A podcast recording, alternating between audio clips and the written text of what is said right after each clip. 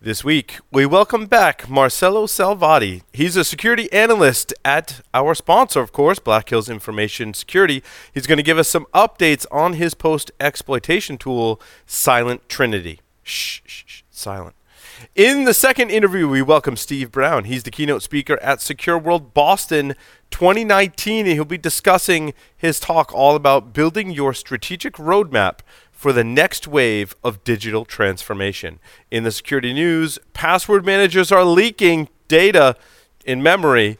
Security analysts are only human. Splunk changes position of Russian customers. Google admits error over a hidden, air quotes hidden, microphone, and a nasty code execution bug in WinRAR that threatened millions of users for 14 years. All that and more on this episode of Paul's Security Weekly. This is Security Weekly, for security professionals, by security professionals. Broadcasting live from G-Unit Studios in Rhode Island, it's the show where exploits run wild, packets aren't the only things getting sniffed, and the cocktails flow steady. It's Paul's Security Weekly.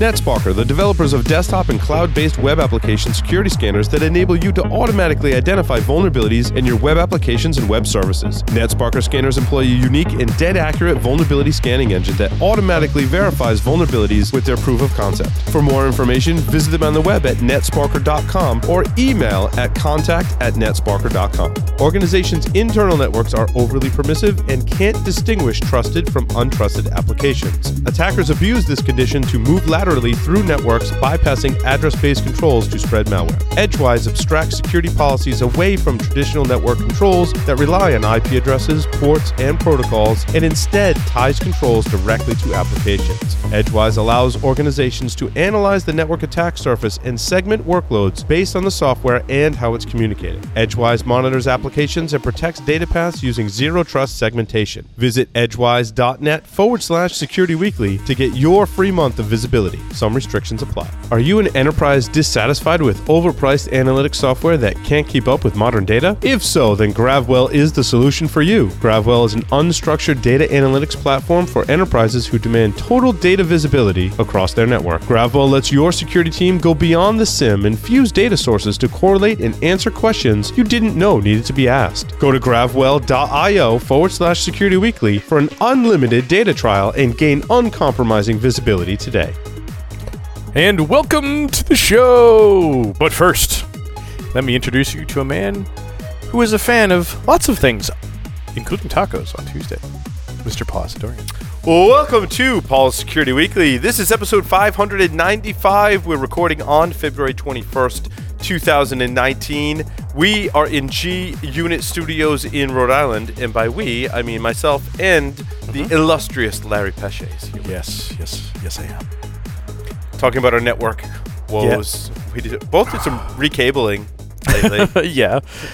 Mine because I ripped out the floor in my office and put new ones in, and looked under my desk and went, "What the hell happened?" Right? Like physical infrastructure is still a thing. I feel like we get caught up in talking about cloud and containers and serverless and all that stuff, but like there's still like you still have a computer, right? And power and DNS servers. I mean, those are important. Yep. And like maybe cables to your monitor if you use those. Yes. And, still, that stuff is UPSs, power strips. Absolutely. Welcome to my world. And on the lines remotely, we've got Lee Neely who wants to comment on physical infrastructure. Welcome, Lee.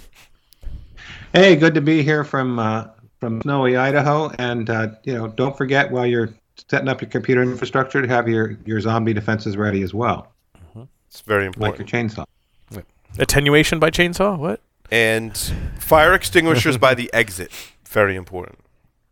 So you can escape. Yes. My HVAC guy, he walked in. He's like, "Well, you got a fire extinguisher? That's great." It's like, "But it's like in the corner over there." He's like, "How is that going to work?" Yeah. I'm like, "Oh yeah, that's why they're at the exits." It's important. Also on the lines from the massage parlor. Mr. Jason Wood is here with us. Jason, welcome. Hey, good to be back with everybody again. Yes, nice to have you, my friend. Also, from the wine cellar, I guess, drinking a martini, Mr. Matt Alderman is here. Matt, welcome. It's a Manhattan. Manhattan. I was going to say, once I saw the color, I didn't see the color. I just saw the glass. Yes. Yeah, no dirty martinis until next week when I'm back in studio. But oh, sweet. Tonight. Nice, nice. I love dirty martinis. Is there anyone else? Joff, I was going to say, there's someone not on the screen. Like dirty. Yes. Speaking of dirty. Speaking of dirty, Mr. Joff Dyer is here with us. That's a great segue, Larry. Wow, what an intro. He was going to totally leave me out. So it was Dirty Vespa. That was what I was thinking of. Oh, yeah, those are good, too. Those are hard to make. That's a very, I find a very difficult cocktail to get right. When you get it right, it's very rewarding. Getting it right takes some trial and error, and if you don't get it right, it's really bad. Like it tastes horrible. Yeah, I've made some bad ones. When you do get it right, you go running around downtown Boston telling everybody the new Joff Me Off recipe. The Dirty Vespa. We need to bring some of those cocktails back. Mm-hmm. We all do have cocktails named after us. Most of us, anyway. All righty. RSA Conference, of course. I know RSA is getting closer when I look at my inbox. It is just flooded with all kinds of requests to events and briefings and talks and announcements, all kinds of stuff happening at RSA. Of course, March 4th through the 8th. You can go to rsaconference.com/securityweekly-US19. Register using our discount code 5U9SWFD. That's 5 uniform. That's Fiverr. Uniform, Niner, Sierra, Whiskey, Foxtrot, Delta. Get you $100 off the conference pass. You can also book a briefing with us at RSA or InfoSec World. I think even Black Hat is up there if you really want to get ahead of it. But all you have to do is go to securityweekly.com/conference request. There you can request a free briefing with us. Matt and I have a long list of briefings to start going through and picking and choosing which ones, as not all are accepted. It's based on the discretion of the host/analysts that are attending. In RSA, it's going to be Matt Alderman and myself. You can also book a paid interview as well, and those will air on Enterprise Security Weekly, which is a great opportunity if you're one of the 1,000 vendors that are attending RSA, and you want the security community to actually hear what problems you solve and how you do it.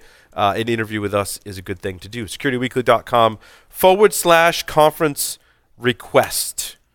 Hey, Paul. Yes. I think we're close to 90, and we're closing down submissions on Friday at 3 o'clock Eastern. Gotcha. So that's tomorrow at 3 Eastern time. Gotcha. So get in while you still can. Marcelo is here with us. He returns to the show. He is a security consultant for Black Hills Information Security. Of course, you can go to securityweekly.com/BHIS. That's securityweekly.com/BHIS. And that will take you to their landing page where we're going to archive all of the technical segments, include extra little tidbits of content and cheat sheets and slides and all kinds of goodies there at securityweekly.com/BHIS. Marcelo, you're back this evening to talk about Silent Trinity, which is an ironic statement in and of itself, but you're here nonetheless to talk about it. See? He's silent. See? Yeah, awesome. All right. Marcelo, microphone. There it is. I did it. All right. Yes, not any more silent. Yes, I'm back, and I'm glad to be back. So, Marcelo, we've received a lot of great feedback about your previous segment. Security Weekly listeners can go back and listen to where you described that. Go to the landing page, and we'll have links there, securityweekly.com/BHIS. That way you just have to remember one URL, and you can check out Silent Trinity. I have to say that when I talk about the techniques that you have implemented in that project, Marcelo, a lot of the security vendors that are providing defensive tools, it's an interesting conversation. I don't want to say there's no coverage, right? But it sparks very interesting conversations about how security tools are being implemented, more importantly, how they're being configured today. Yeah, absolutely. And hopefully this time around, I'll do a much better job at explaining like how the tool works in general. I've sort of been learning C# along the way as well. So when I was first on here, there was some things about C# and the way like Silent Trinity did things that I didn't even completely understand because I wasn't really looking into the lower level aspects of .NET. So this time around, hopefully it's my chance of redemption. So I'll hopefully be explaining things a lot better, and hopefully by the end of this, everyone will have an understanding of like how the tool works, and we'll also be covering some detection mechanisms as well that I've recently discovered. Sweet, let's get right into it. Awesome. Okay, so I'm gonna share my screen here real quick. If I can find the button for it. This is where us hosts are supposed to fill time. Yes, exactly. Mm. Who's Phil? Phil McCracken? He's a good friend of mine, Phil. Irish cousin. Yeah, I've heard. and Pat also. It's my other Irish cousin. Pat McCracken? McGroin. Oh, Pat McCracken. They're cousins. Okay. They're cousins, Larry. Gotcha. Well, I mean, it's Ireland, so they could have been brothers. I think Marcelo has figured out how to share his screen, thankfully. Oh. Wait.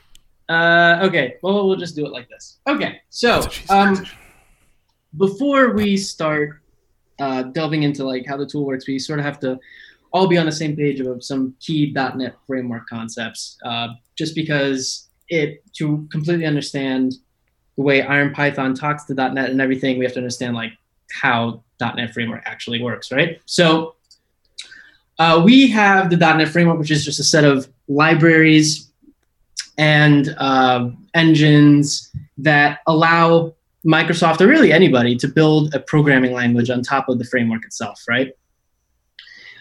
We also have a bunch of languages that Microsoft officially supports. So .NET languages that Microsoft officially supports. So like a perfect example of this is C#, PowerShell, VB.NET, F#, and a lot of others that I probably missed. So these are .NET languages. So these are officially supported .NET languages built on top of the Microsoft .NET framework. The thing is, there are also a bunch of third-party .NET languages, such as IronPython, Booleang, which is somewhat of a more like a little bit lesser-known .NET language, IronRuby, and actually a recent one that I've just discovered is JavaScript.NET. Now that I've been looking into this area, I seem to be able to find a new .NET language almost every other day. So like as the name would imply, like IronPython is just like a Python implementation on top of the .NET framework. Booleang is just like a Marcelo, .NET has been around for a really long time. It was some vulnerabilities, I think, early on in Microsoft's time with it, but it is essentially allows you to take a language and make it so that you can write a web application with it, right? Is that the purpose of the framework? Well, so not necessarily. So it can do that too, but I think at its core, what it's meant to do is just provide an abstraction layer for people to build programming languages on top of.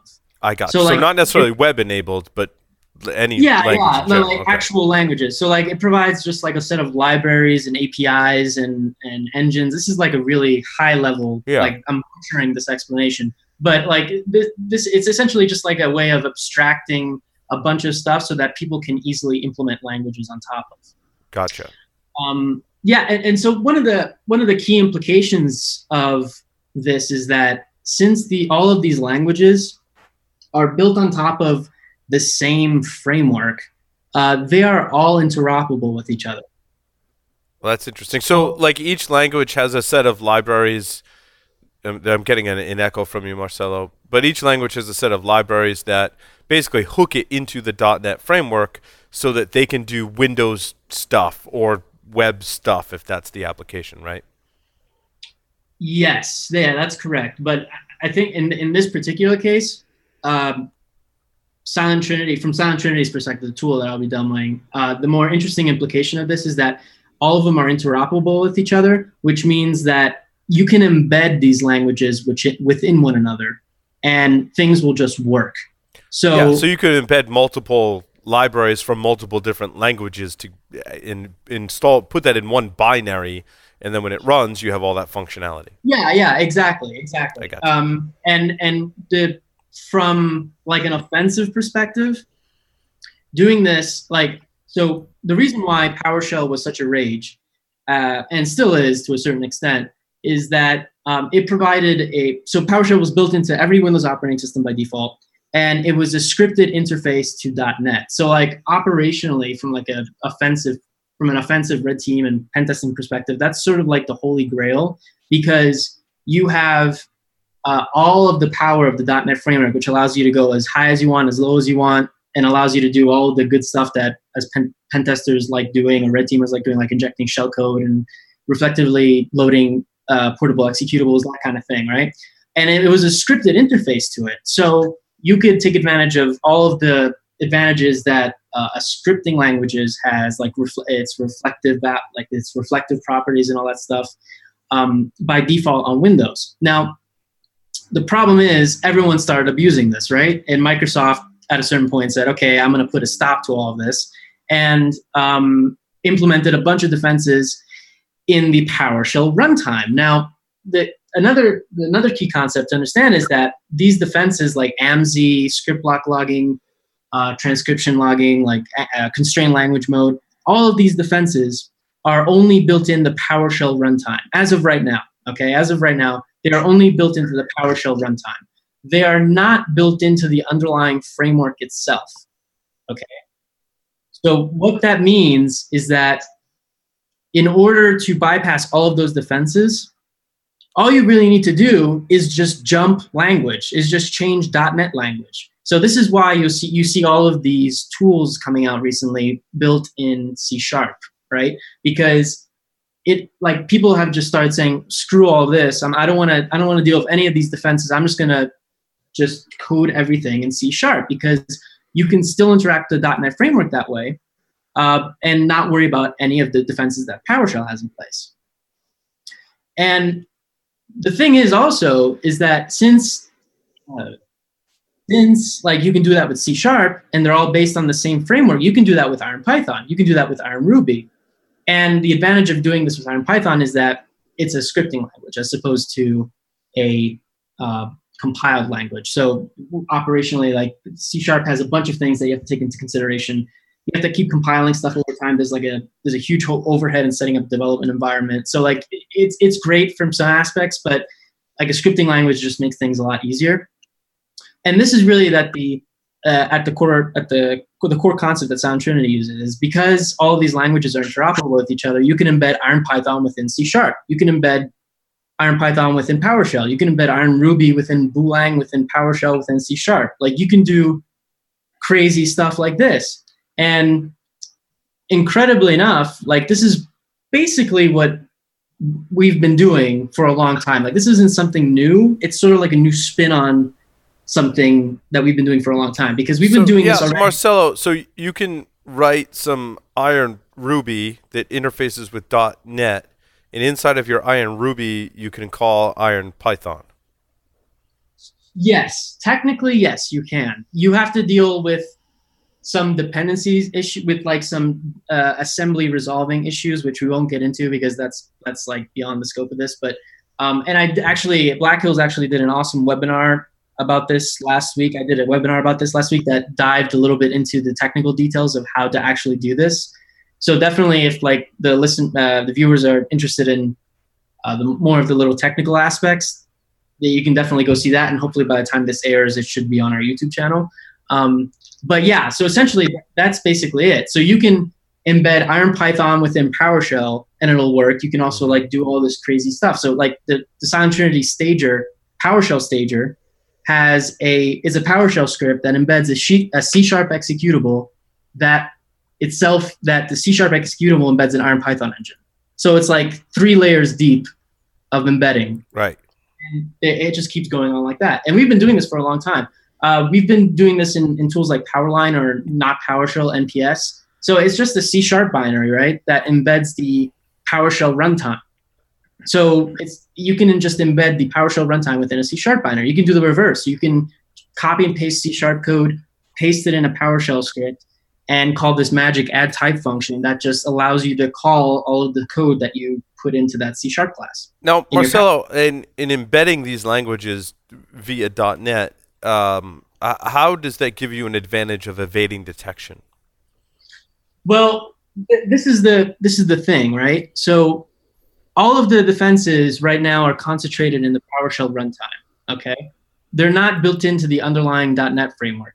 So in order and there are no optics built into the .NET framework itself. So like the underlying framework doesn't have any optics built into it to allow like EDR solutions or really anything to hook into it and like see if any malicious code is running. It's just not, there isn't a way of doing that right now, with the exception of like some really hacky ways of doing things like ETW, which we'll get into a little bit if we have time. But like there aren't any there aren't any APIs or optics in place to allow security solutions to hook into the underlying framework. Right now, all of the defenses are built into the actual PowerShell runtime. So the minute you switch .NET language, you're bypassing all of the defenses that are built into the PowerShell runtime because you're talking to .NET through another language, if that makes sense. That's interesting. So we've been doing this for a long time with PowerShell and C#, but you can do this with IronPython and C#. And that's exactly what Silent Trinity does. So at the core of what's of Silent Trinity is the C# stager, which essentially just takes an IronPython engine, adds some like magic sauce to it so that you can run an IronPython script natively on Windows without actually installing IronPython, because obviously that would be like a big downside to it if you had to actually install IronPython. So it adds some magic to like the C# stager and embeds an IronPython engine, right? And that's exactly what Silent Trinity does. Now, before, like when I released this at DerbyCon, it was sort of like a proof concept code. I called it beerware. And it was essentially that for a long time. Recently, I finally had the time to actually add stuff that would make it operational. Like you could actually use it on a gig now, which is kind of cool. So first off, like the entire C2 communication is encrypted. So like the staging process and the C2 communication are all encrypted using elliptic curve Diffie-Hellman key exchange. So it uses public key exchange. It derives a shared key, all of that. Everything's encrypted. So that's great. It also includes Boolean support. So Boolean is another one of those .NET languages. The problem with using IronPython within a C# binary is that, unfortunately, it has a very key limitation, which is you can't call low-level Win32 APIs unless you embed the standard library with it. Unfortunately, the standard library is like 8 MB. So you'd basically have like a C# binary, which would be like 9 MB that you'd have to drop on disk, which is not ideal. So the way around that is just to embed another language that has built-in support for that. So that's where Boolean comes in. So Boolean allows you to basically just import native functions dynamically import native functions through Boolean itself through an embedded C# binary, which is it's like engine inception. It just keeps going like this. Also, the CLI tab completes all the things now, because when you get a session back, you get this long string, which kind of sucks if you have to sort of type it all the time. And you can customize the check-in interval that the sessions check in to. And there's also now a help menu function, which kind of comes in handy if you're using it for the first time. So I'm going to demo this real quick, and let's see if I can. Am I still showing the slides? You are. Okay, let's see if I can change that.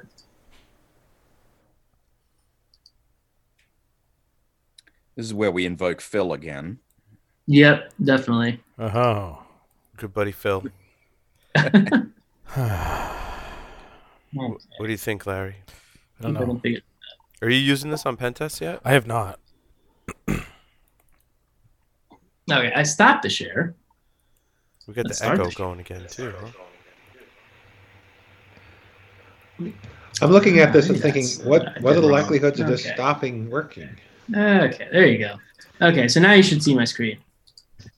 Yes, we can. Yeah. Hell yeah, brother. Sweet. Yay, Phil. And let's see if I can make this bigger. Okay, clear all that out. That's not. Don't look at that. Stop. Okay, there you go. Perfect. All right. I saw it. Yeah. So once you download Silent Trinity, you just install it using as you always would with like a standard Python program. It's got the concept, resource Metasploit resource files. You could just put CLI commands on each line of a file. Mm-hmm. So it does that as well. So I just have a little file here that just goes to the listener menu, starts a listener up, HTTPS listener up, and just goes over to the module menu. So that's essentially what that does. And don't ask again. This is interesting. Okay. I don't know what that is. Okay. So I'm just going to start Silent Trinity up, and I'm just going to give it that resource file. And the font is really huge here, so it's not going to look as pretty as it does. But we start a listener, and we're good to go. Now, once we do that, there are a bunch of stagers that we can use now. So originally, there was just the MS build and Wimic stager. Now there's the PowerShell stager, which you can use to get a stager through PowerShell, as the name would imply. I'm just going to use the MS build stager because it's probably the neatest one in terms of its capabilities, because it's also a whitelisting bypass, and this was a method discovered by Subti. And the way you just generate the stager is really simply just with the generate command, and then you just give it a listener name. So I need to actually use the stager first.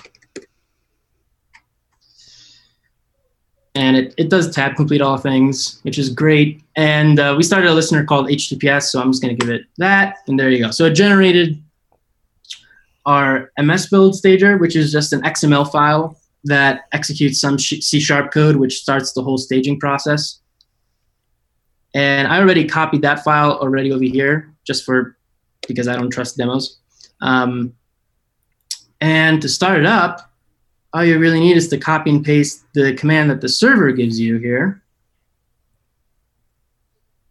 So copy and paste that into here, and I'm going to also make this very big.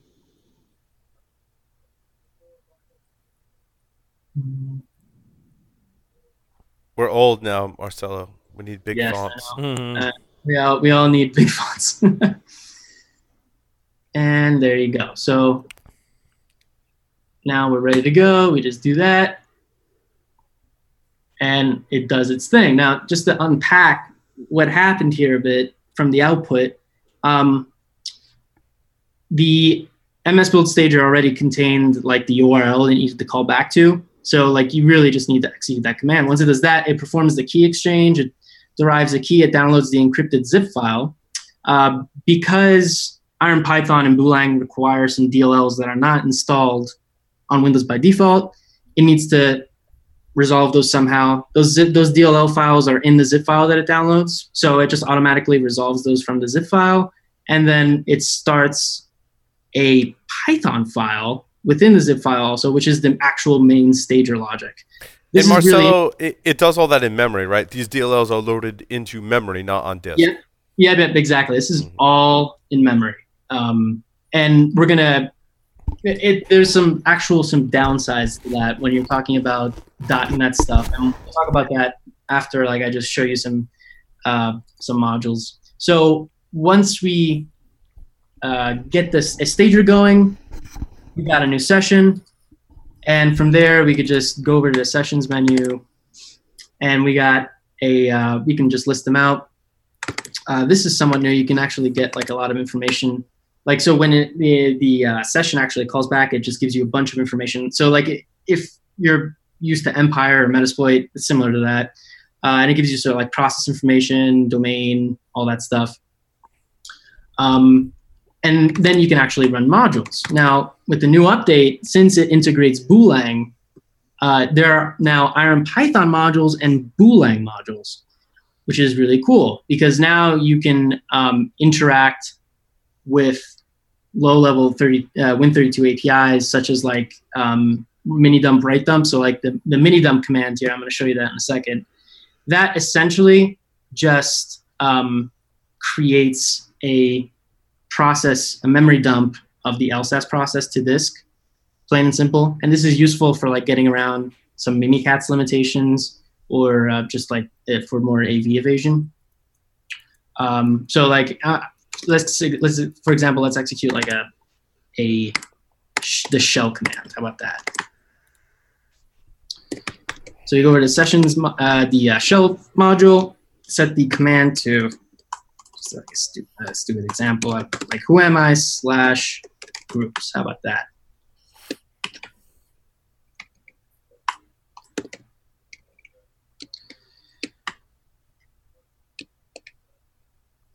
Okay, so we got that. And then this is where the auto completion comes in handy, because you previously had to type out this long string, which is not ideal.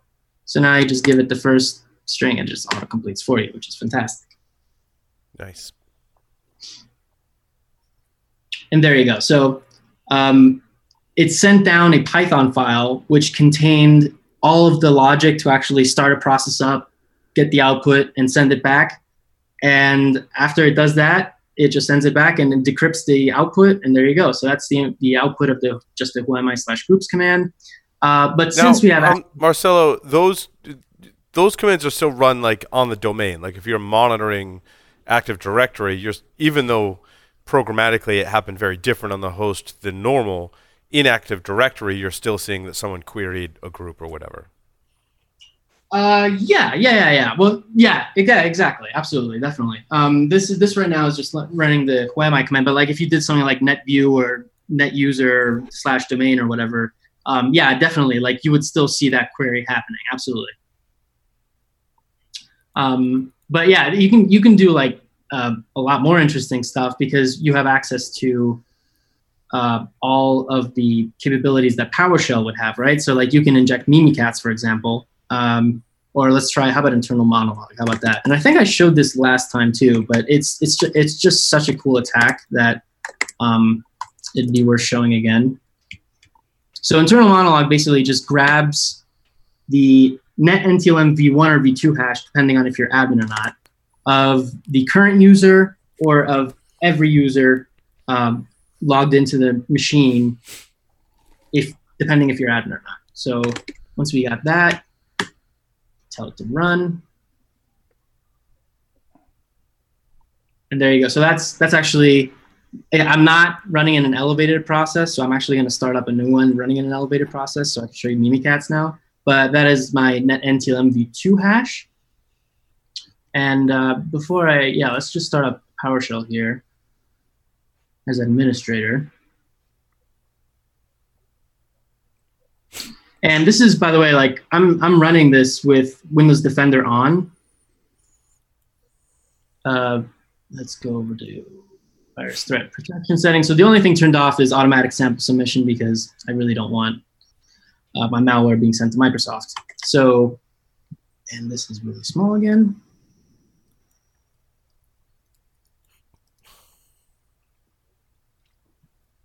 That's what she said. There you go. Mm-hmm. Sorry. Ooh. That's also what she said.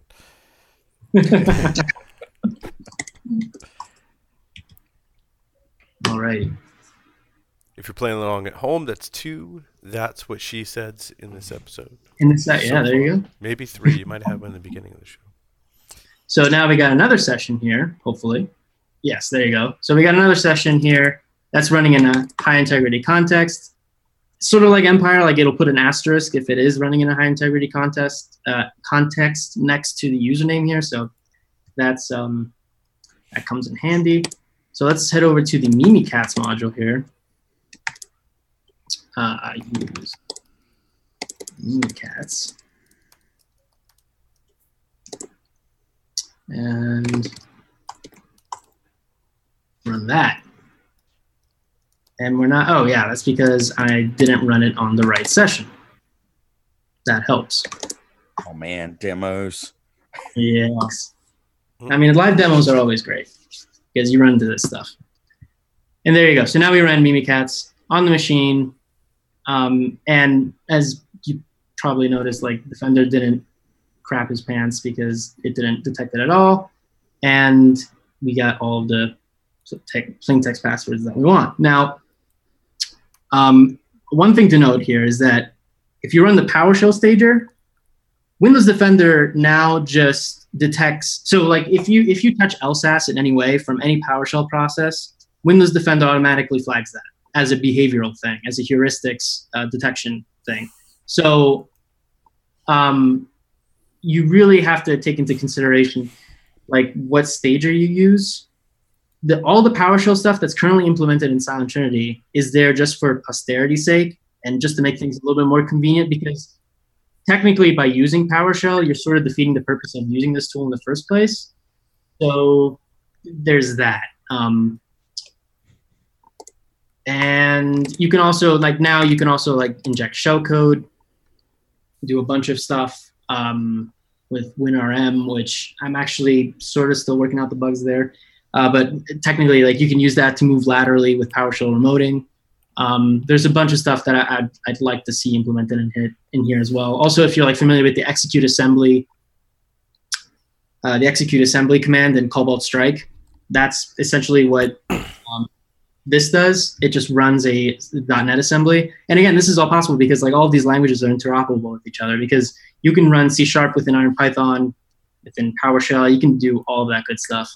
And just to show you, I guess, like a visual, so I'm going to run the mouse shaker module in Booleang. It's a Booleang module that just shakes your mouse, because why not?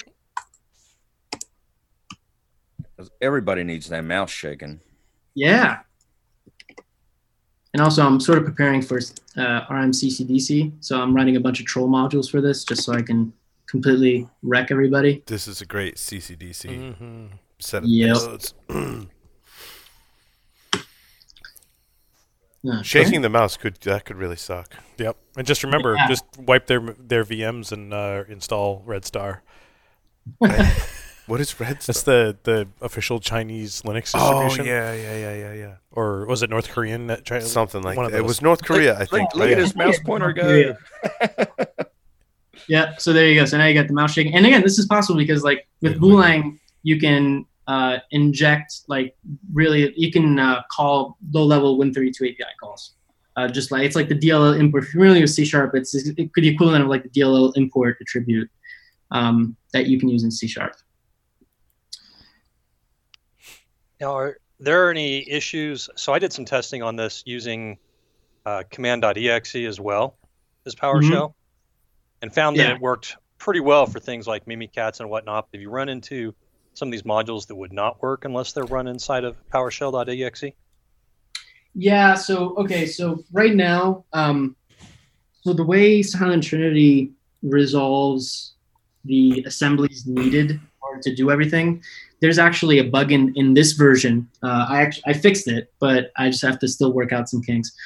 There's a bug in the version on GitHub that fails to resolve some PowerShell-related assemblies. So like if you try to run like the PowerShell module right now, it won't work because it just says like, I can't find the PowerShell module, the PowerShell assembly that I need. So it just craps out.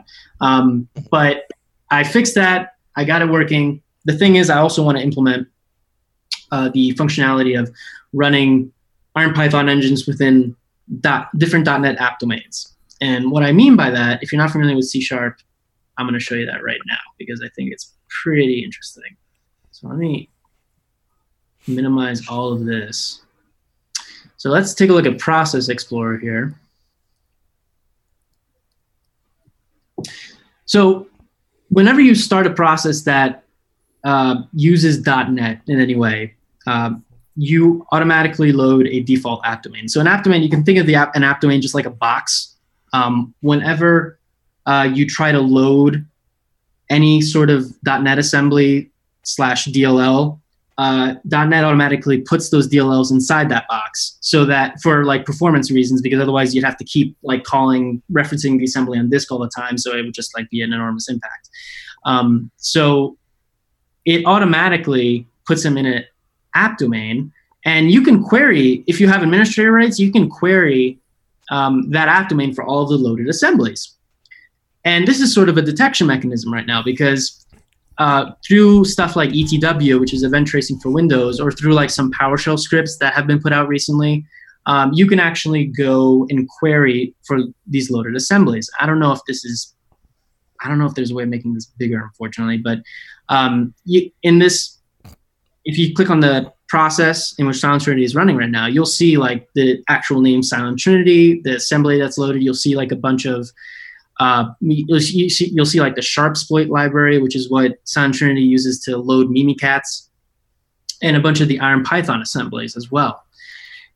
Now, this is sort of, because there are no optics in .NET right now, there really isn't a good way of collecting this information at scale. So all of the stuff that can be used to like enumerate these assemblies in memory is sort of like, it's like really hacky and like it's not something that you can use in an organization. So like you can't collect this information at scale.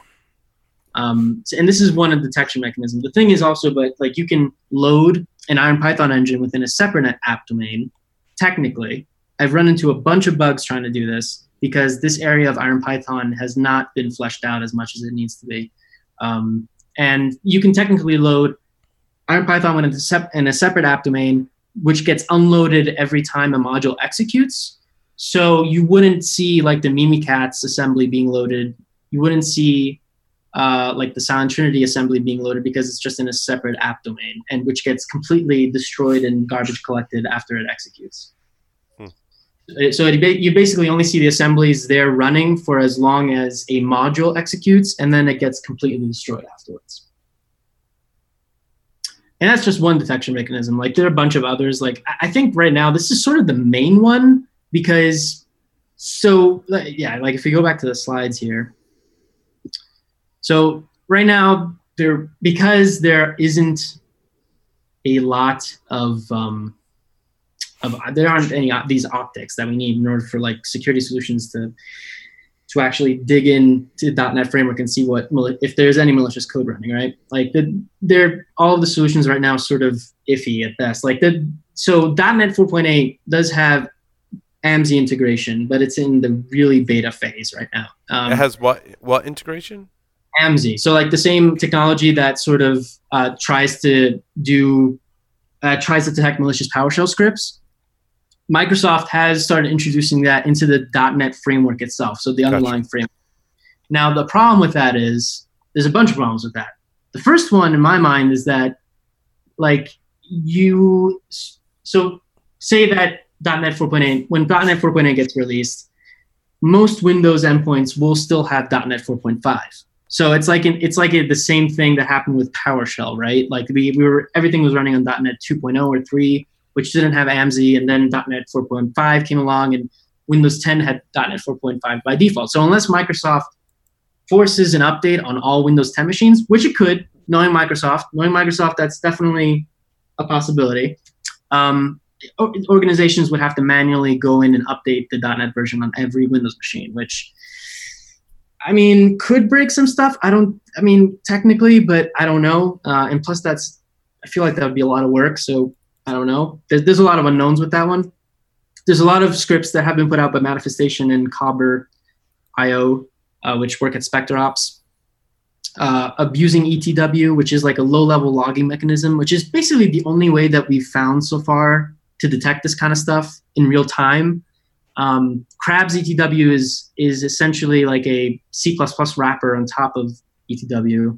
So if you want to build a tool that collects the stuff, you can build it in C++, but the level of effort with that is somewhat pretty high. Yeah, because then basically any program that's using the .NET framework is going to get logged by that. Essentially, yeah. So that would be right now having crabs right now at UCW. Yeah, which, oh my God, yeah, don't even get me started with that. Having crabs really would suck. Crabs would suck, yes. But crabs, so this tool essentially is a good starting point for like actually building something that an organization could use to detect this type of tradecraft. But again, like it's just like a building block. It's not a ready to use thing. So you'd have to build it yourself, which, you know, I mean, it's possible for certain organizations, but I doubt a lot of people will be doing that. Yeah, implementing is one thing, Marcelo, and then parsing all the resulting logs. Yeah, exactly. And that's another thing too. Like you get like log. What's the technical term for it? Like too many distinguishing like the actual signal from the noise, right? Right. Logs. Because a lot of things use .NET, like a lot. So there's that as well. Plus, there's like some code. There's this blog post that I found from Countercept, which is a MWR company, which did a nice blog post on Silent Trinity, which has some of these detection mechanisms that I just talked about. So I guess it's an interesting thing to look at. And Luke Jennings, who also works at Countercept, did an awesome Blue Hat talk about this kind of stuff in his Memory Resident Implants Code Injection is Alive and Will Talk, which is something to look at. So like in terms of detection mechanisms, really your only option as of right now is ETW.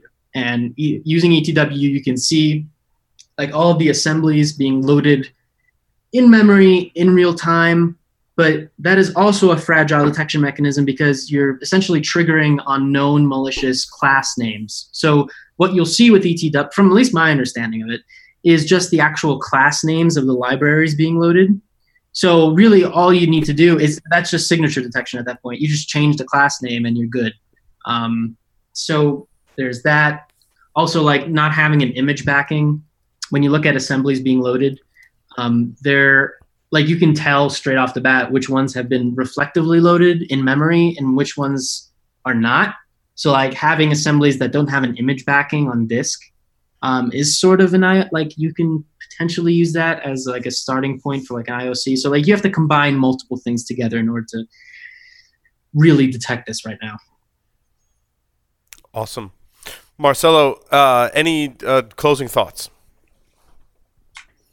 I don't think so. I really encourage though, like people to look into .NET because it is freaking amazing. Like the more I learn about .NET, it just keeps blowing my mind. And our listeners can find out more at securityweekly.com/BHIS. securityweekly.com/BHIS to get more information about this. We'll post all of the relevant materials and links to things on that page. Marcelo, thank you for coming back to Security Weekly and telling us more about how Silent Trinity works. It's pretty awesome stuff. Anytime. Thank you for having me. And with that, we will take a short break, come back, and bring in our next special guest. Stay tuned. Core to Future. They help security teams make more confident decisions faster. The Core to Future's technology automates broad collection and analysis of cyber threat data and delivers the rich external context you need to understand alerts and emerging threats. With real-time threat intelligence from Core to Future, security teams respond to threats 63% faster and find undetected threats 10 times quicker. To get started, go to recordedfuture.com/securityweekly and sign up for the Recorded Future Cyber Daily. Every day, you'll receive an email with the top results for trending technical indicators, cyber news, exploited vulnerabilities, suspicious IP addresses, and more. Subscribe today and stay ahead of cyber attacks.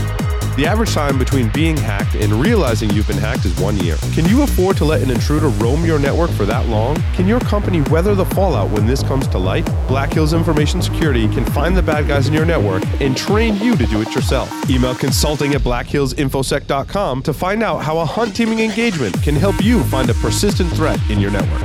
Endgame's converged endpoint security platform is transforming security programs, their people, processes, and technology with the most powerful endpoint protection and simplest user experience, ensuring analysts of any skill level can stop targeted attacks before information theft. Endgame unifies prevention, detection, and threat hunting to stop known and unknown attacker behaviors at scale with a single agent. For more information, visit endgame.com. Welcome back, everyone, to Paul's Security Weekly. Quick announcement. Ocean is hosting the Rhode Island Cybersecurity Exchange Day on March 13th at the O'Hare Academic Building at Salve Regina University in Newport, Rhode Island. Register now at ocean.org/events. I will be speaking. Patrick, I believe, will be speaking as well. So if you want to come hang out with us here in Rhode Island, that's the time to do it. Thanks. If you're going to be in Boston or want to go to Boston for Secure World, they're hosting their 15th annual conference, March 27th through the 28th at the Heinz Convention Center. Security Weekly listeners will save $100 off a conference pass by visiting secureworldexpo.com and using the code SecurityWeekly. See, I like that because they don't have to do the whole uniform Niner Sierra. Finally, a code that is like easy. Right? Security Weekly, Whiskey Tango Foxtrot. Steve is here with us, Steve Brown. He is the Secure World Boston keynote. He's a former futurist and chief evangelist at Intel Corporation. Steve is an energetic speaker, author, and strategist, an advisor with over 30 years of experience in high tech. Speaking at events across the world, Steve helps his audiences understand the business and societal impacts of new technologies and how they will shape the future 5, 10, 15, and maybe even more years from now. Steve, welcome to the show. Thanks. Good to be here, Paul. Nice to have you, my friend. So how did you get started in like looking at technology and ultimately like keynoting security events and stuff? Good question. It probably started when I was about 10, which is 41 years ago now. I was lucky. I mean, kids who are 10 now have been playing with computers since they were a lot smaller than 10. Back in 1977, when I first got my hands on a computer, my dad worked in the physics department and he had this amazing box that he brought home from work and I got to play with. So even at that early age, I figured out that they were going to change the world. And I wasn't quite sure how, because I was 10.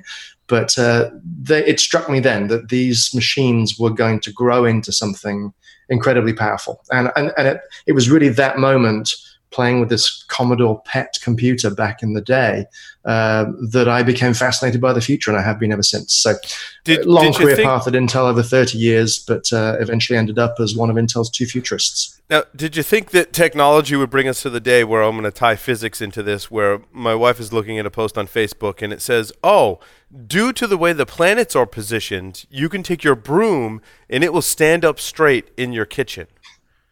And I was like, told my wife, I'm like, you took physics. You also have a technical job. I'm like, think about that. And it was hard for her to like even overcome the fact, like, because it had come from a trusted person, and so right. Everyone was still kind of insisting or playing along with the joke. So me being the party pooper that I am, I did a quick Google search, found this awesome Wired article that explains all of the theories of gravity and physics and basically dispels that. It was actually really interesting. It talked about distance and mass as it relates to gravitational pull and very scientifically debunked the theory. And see, I just would have gone to Snopes. Right. I actually found a very interesting article. So given some of the kind of abuses and kind of like, oh, really, like that's what we're using technology for. Do you have comments on that, how you're observing technology today, Steve? Yeah, I mean, technology aside, I mean, we've always had people literally selling snake oil, right? People have always fallen for scams and will always fall for scams. And technology is neither good nor bad. It's kind of benign. I can split an atom to power a city or level a city. I can use my smartphone here to call my mum back in England and make her day. Or I could be at a restaurant with you guys and use it to ignore you. So it's how we choose to use technology that matters. And of course, there are always assholes in the world, and they will always use technology to do nasty stuff. And in this case, the technology is being used to mislead people.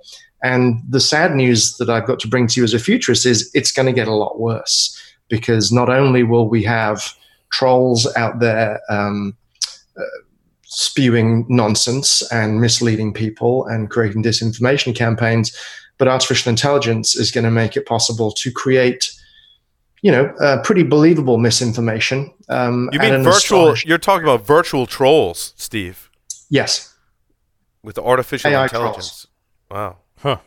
That's augmented. Yeah, I mean, look at the work that OpenAI released last week. There was an article in MIT Technology Review, and they've got an AI that will create prose and Sometimes it spews out nonsense because this is early stages, right? But it's able to write a news article, which is, of course, not true, but it can write it in a way that sounds like maybe a human wrote it. Mm-hmm. And that's where we're at today in 2019. As we head into the early 2020s, this becomes quite worrying. I worry that, you know, I speak a lot around the world and I always do Q&A, and the number one question is it going to take all our jobs away? Number two question is Skynet going to kill us all? And so a lot of people are really worried about the wrong things. You know, is Arnie going to drop through a hole from the future and kill us? No. Is AI going to metastasize and be used to create disinformation that leads us to kill ourselves? Maybe. I think we, and I do this a lot myself because I'm a huge fan of science fiction, we have to remember that it is just that. It is, to a certain degree, fiction, although a lot of the things, especially Star Trek, has a good track record of... bringing fiction to reality. Correct. I mean, not they themselves, but society has caught up to their science fiction. But when I watch, as a security person, when I watch science fiction, one of the things that goes through my mind is when I see people using all of this tech that is 25 to 100 plus years in the future, the security concerns aren't really there. They're using the technology, for the most part, across all science fiction works, with the understanding or assumption that it's secure. Do you think that's a place that we're headed, Steve, or is this just Hollywood, for example, kind of writing out some of the more complicated things for us to think about so that we can focus on the story and the cool stuff? Well, let's not disabuse us. I don't think Hollywood does things to make us think. Hollywood does things to make us thrilled, scared, create an emotional response that makes us hand over our $14 or whatever it is to go see a movie. And they do a great job of it. And I would never criticize them for that. I love going to the movies like anybody else. I find it very entertaining. But it's rare that a Hollywood movie is going to make you really think about the implications of technology. There are a few exceptions, Her and other movies. Television with Black, I'm sure with Black Mirror, Steve, you spent time. Black Mirror, great example, right? That they really help us think about the potential dark sides of a technology, and that's all good stuff. Utopian sci-fi is not very popular because it's boring. Yeah, you know, if Arnie dropped through the hole from the future and said, "Hello, everybody. How are you? Can I make you a cup of tea?" You know, that's. I was trying to be as British as I could there. Then it worked. Good job. You know, it's not a very interesting story, but when he starts shooting up the place, hasta la vista, baby. Suddenly, you've got a story. And so, as a futurist, it's one of the things I do fight. Is that I'm trying to counterbalance against this largely dystopian set of science fiction works out there, and say, yeah, of course, we need to worry about that. But as a futurist, you ask two questions. The first one is, what's the future we want to build? And what's the future we want to avoid? And I think we spend a lot of time, and of course, your audience, you're pre-programmed to think about what's the future we want to avoid. That's the business that you're in. And I'm so glad that you all are. I'm trying to think also about, what are the possibilities of the future? What could we build? What kind of value could we create for people? And at what point, if any, does the future we want to build and the future we want to avoid collide? I mean, great question. That happens if we don't have a robust conversation about it. And I think it shouldn't just be a conversation that people like me have. I spend my time thinking about the world 5, 10, 15, sometimes beyond that, depends on the client I'm working with, and helping to stimulate that conversation with them. But this is a conversation that we as a society should be having. You know, there's always this interplay of culture and technology, and one informs the other over time. When I do my talks, I often will finish by saying, I deputize you all as futurists now. You need to go out and start having these conversations with your friends, with your family. What is the future that we want? Because we're getting to a point, technology is moving so rapidly that it's not quite there yet, but if you can imagine it, we will build it. And so what do we want? And it's not always a question that we stop and ask ourselves. So I've had this conversation, Steve, and I want to get your take on it. When we talk about Internet of Things security, right? And we've been talking about this for some time, even before they called it the Internet of Things. Mm-hmm. But when I look at technology, and I'll use the home as an example, I think this could certainly apply to businesses as well. But in your home, there was one of the first technology breakthroughs that we have electricity, right? Mm-hmm. I think probably shortly thereafter, we had fire alarms and a standard for ways to monitor for smoke and fire in those precautions in our homes. Plumbing is the same way. We have modern plumbing and then safeguards and precautions as to how it's built into homes. When we add the Internet of Things to homes today, it's mostly an add-on that we're adding on afterwards from, and it looks different, right? All the different technology we're trying to bring together in the home to make a so-called smart home. You know, what happens when these technologies we're talking about that we're adding on today become standard in all of the homes and buildings and even businesses, much like plumbing and electricity and the way we monitor for fire? Yeah, I mean, a lot of this technology is being built for a price point. Mm-hmm. And it, you know, in my house here, I can turn the lights off behind me with my voice. I can move my blinds up and down. You know, I've got some levels of automation in my house because I'm a futurist. I better. But you know, this technology is not. It's deliberately does it hit a price point? And if you're hitting a price point, maybe you're not either putting the components in that you need to be able to build security in end to end, or you're not spending the labor that's needed to have a security expert oversee it and make sure that you're doing a proper job of thinking both about privacy and security. And so it's a big risk. And as to your point, I think you're making, which is as this scales out and more people start to adopt this technology, not just bold futurists, we start to see it everywhere. Then you start to create an attack surface that's really attractive. Right. So the same way that people used to go after PCs for a long time because Macs didn't have, there weren't enough of them to make it worthwhile. Eventually, we'll get to a point where there will be a common platform out there that will become attractive for people to go and attack. And I think we've started to see that already, especially with televisions, that I think as many of us in technology predicted, they're not just televisions anymore. They're actually small computers that have a screen that are attached to your wall. And my theory was that people would start caring about the security of things when something like their TV would start to display pop-up ads, right? To me, that's how it happened on the browser. People said, I need antivirus software because I went to this porn site and now I'm on, 24 porn sites and this is bad. I need some protection from that. I think our televisions are heading down the same route. We have seen some attacks. There's also been, you mentioned privacy, ways to break into the televisions and snoop on what people are watching or spy on the people through the cameras that are now in the television. So do you think there'll be drivers like that, Steve, that will help shape our future in a more secure manner and allow people to care about the security of the things that maybe they haven't considered before, like a television? Yeah, I mean, that's the question of are we frogs that slowly boil in water, or is there some incident or set of incidents that makes us go hell no? Right. This week's revelation about cameras in nests.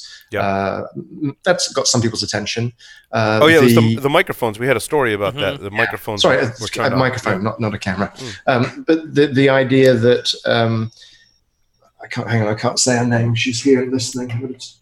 Okay, I've muted her. Now I can say Voldemort's name. So the Alexa case where Amazon Echoes were making random phone calls on people's behalves and recording sounds and sending them to their friends.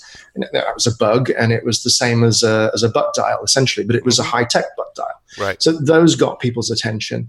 But I suspect that we will continue on this merry path until somebody gets really hurt. I think that's when it will be. I mean, we really all paid attention when the woman with a bike got hit by the Uber. Yeah. That's when life is threatened, then people wake up. Mm-hmm. And I feel like folks are making the decision today to implement this technology. We talked Amazon Echo services, right? that I speak to like a few different types of people about this technology, Steve. And you know, one is the camp of, oh, I would never have that in my house. Like, it's too risky. Yep. In my assessment, they really don't understand why, right? Then there's the people that will use the technology and they're like, yeah, that's like a nice to have and not really consider it. Like, they wouldn't not have it, but they're not, you know, they'll use it as a commodity function, right? And then, you know, there are the people like us who will implement it, try and understand the security implications and use the technology.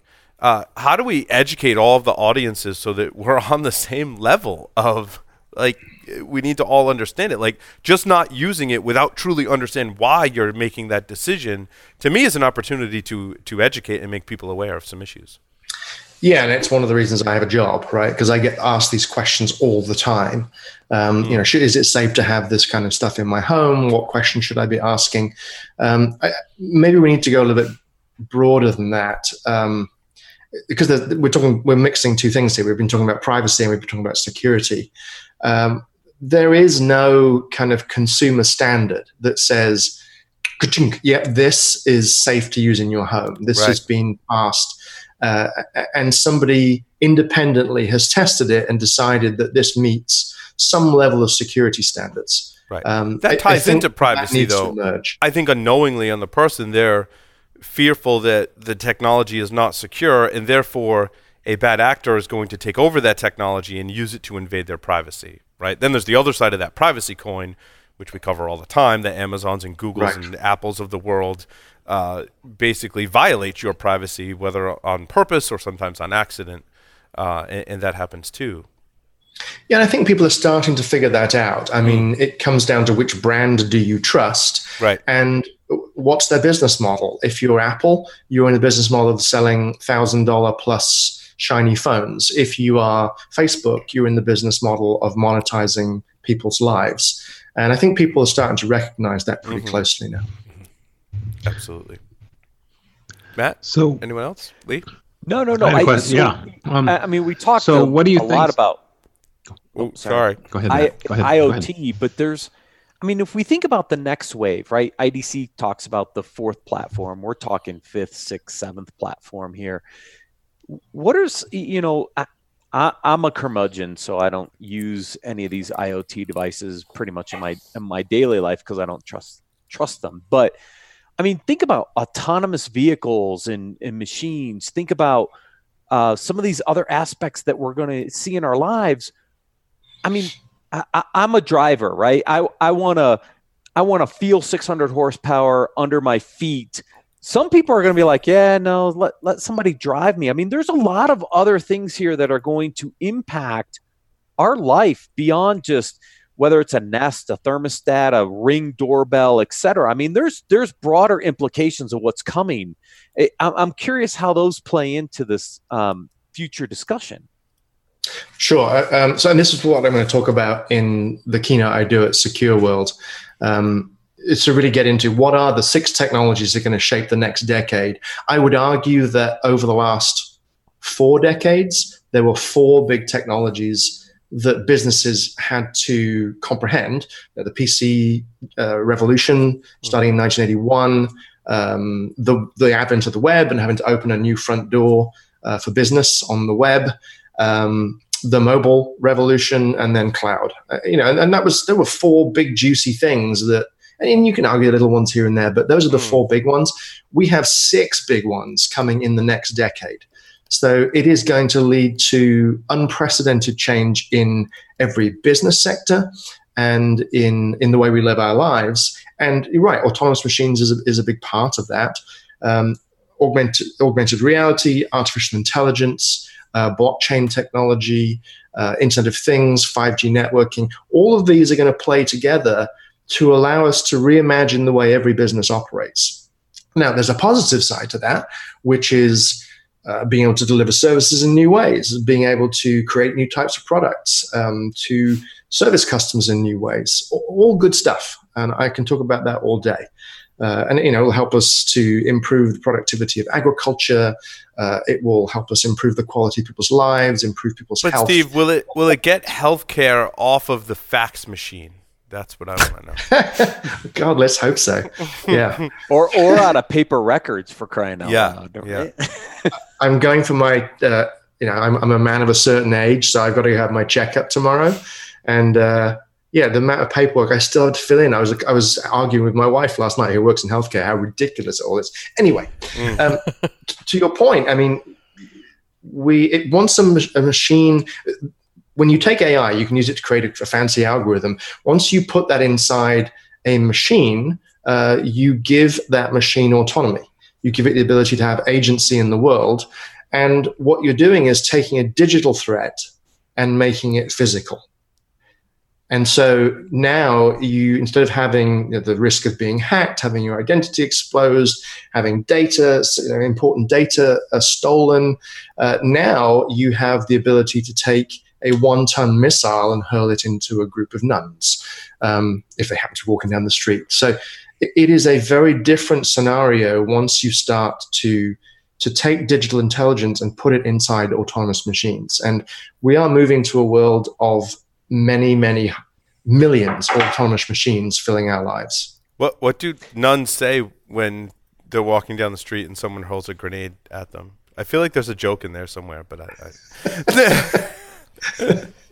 holy shit, I guess. I don't know. Lee, go ahead. But I'm not quite sure what it is. Hold on, Lee, and then Matt. Yeah, so in this future we're envisioning, Steve, do you see a message that's not getting through, as it were, a warning that people are ignoring passively or aggressively? That's going to, that we should be paying attention to? Or is it really the field's open and anything could happen? I think most people are busy living their lives, and it's going to be down to the people that listen to this podcast to take on that role and keep people safe. Because people are busy bringing up children and taking them to sports games and getting to work on time. They already have enough to think about. And I don't think anything, asking earlier about, can we educate people about this stuff? How do we get them to think about this stuff? I don't think that's probably the right question to ask. It would be nice. It would be lovely if everybody would think about this stuff. I just don't think it's realistic, which means it's going to fall upon unsung heroes, honestly.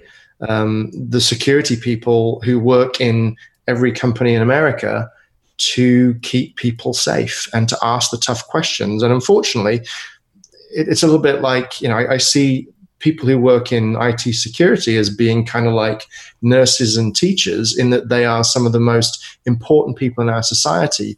And we kind of know they're important, but we don't really reward them enough. We don't really say thank you enough, because it is going to become an increasing challenge in the next decade. And we can get into that in a few minutes. But it is going to be something that security folk need to work hard at, because I don't think it's realistic to ask people to pay attention. Yeah, to my point, right? This is where the consumer, I don't think, has the care or the expertise to worry about it, right? To your point, Steve. Yeah. We're busy, right? And we're going to use an app because it makes my life easier. I'm going to use mobile deposits. I'm going to, use these different technologies, not thinking about the ramifications, because I don't have time to think about the impacts to my life, my privacy, etc. And so I don't see this as a problem that the consumer really embraces and tries to decide whether it's good or bad. I think it's companies who are rolling out these services to say, we've added layers of security in here to really make it secure for consumers to use, so they don't have to think about it. And I think that's the big challenge with this new evolution of technologies that we have to think about. Yeah, and it comes down to a brand, right? How do you choose something based on a brand that you trust? Brands are fundamentally all about trust. And so the technology companies that build products that you can trust, people will go back to over and over. And if you violate that trust, then people aren't going to come back. or at least they'll give you maybe one chance, and then it's all done. And where does transparency play into that level of trust? Because we've had some conversations about Apple recently, right, with the FaceTime bug, and not a lot of discussion about it, but fixes for it. Now they're getting sued for their two-factor authentication. Does transparency and the ability to be a little more transparent play into that? Because Apple hasn't been very transparent personally in some of these activities, because I think they're trying to build a level of trust, but I think transparency also builds a level of trust also. So I think that's interesting. Yeah, of course, transparency matters. And particularly when it comes to privacy, very often now we're giving up our data in return for some value, some service, some level of personalization. And there's a quid pro quo there. And so long as a brand is honest about, this is the data that I gather, this is what I do with it, this is the value I give you in return, this is how I keep the data, this is how I secure the data, then we're generally okay with it.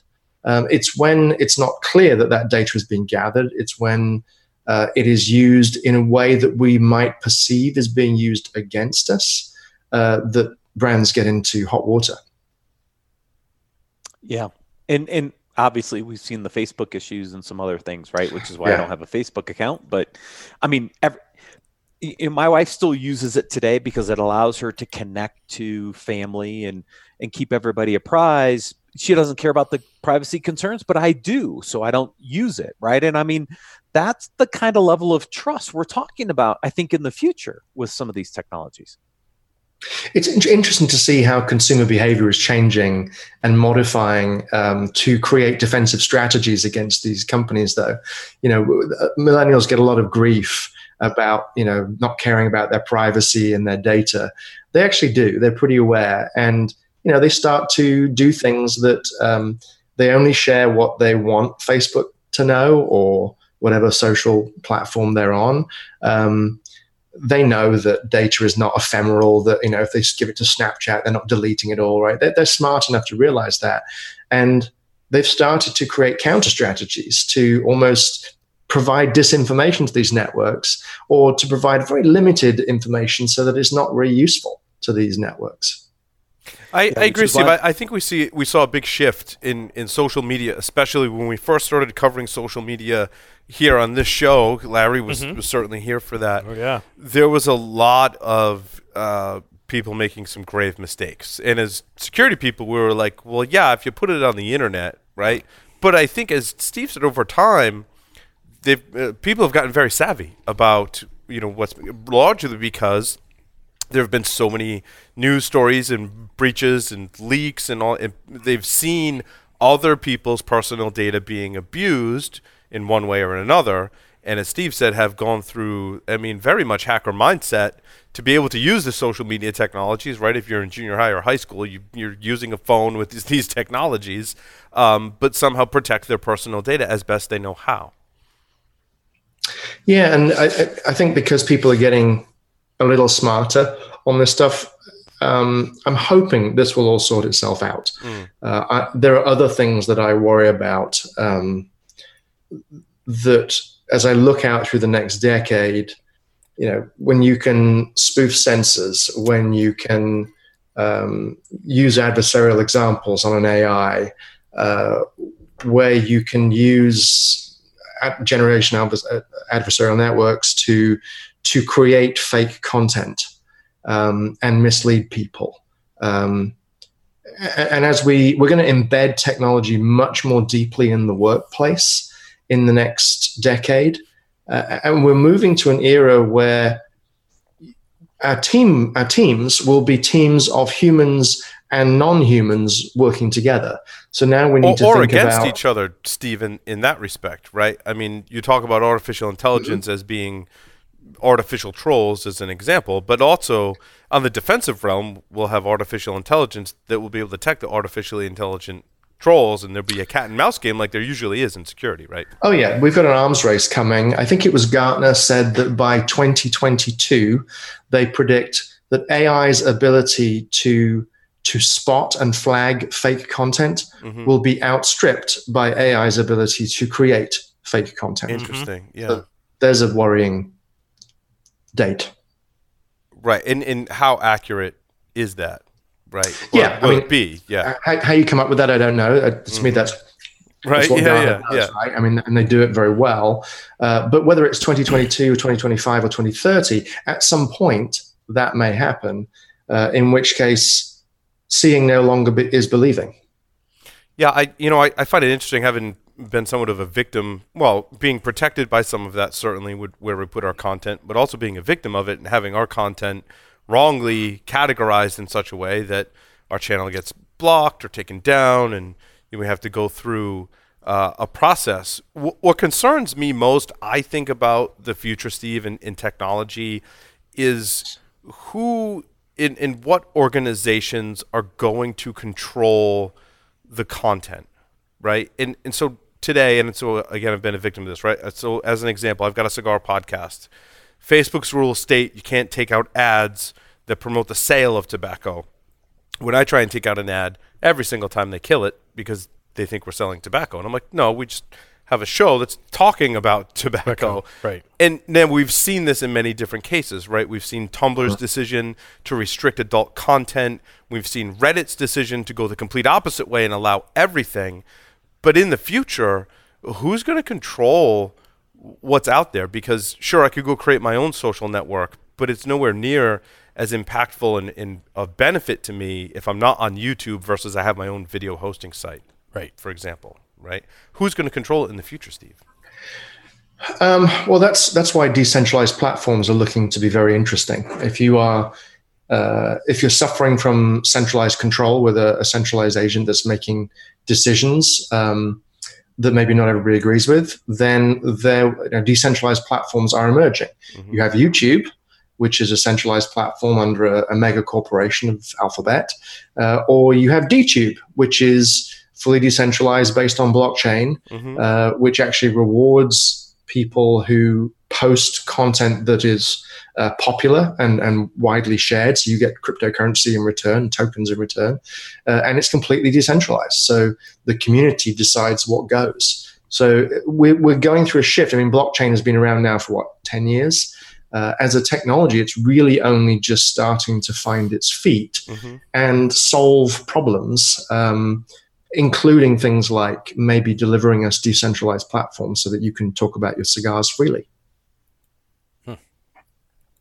Questions, comments from others?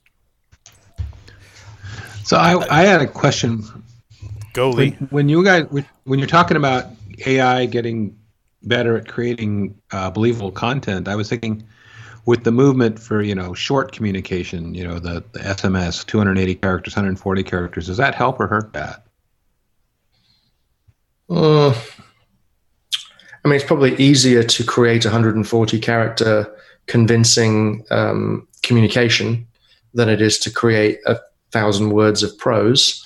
But I mean, this stuff is already getting so good that it can create pretty believable video at this point, and this is 2019, within 2 years, it's going to look great. So I'm worried about all manner of communications, and if you can create believable 15-minute videos where somebody sounds and looks like the person, but it isn't, 140 characters is easy. Well, I was wondering about that. I was asking because I was thinking about how far out the time horizon it'd be, and I was thinking if they could do that now, it wouldn't be that many years out. Yeah, and if your viewers haven't, excuse me, I'm just choking on my whiskey here. If your viewers haven't looked at this yet, I mean, just Google deepfake Obama, deepfake George Bush, and see what was possible 2 years ago, and it'll give you a feel for where the technology is today. What it means is you have a completely different type of threat to your company.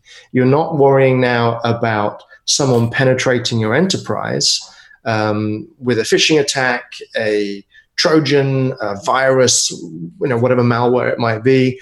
Now what you have to worry about is somebody attacking your brand and using disinformation, misinformation, to mischaracterize your company and do you damage without ever getting inside your organization.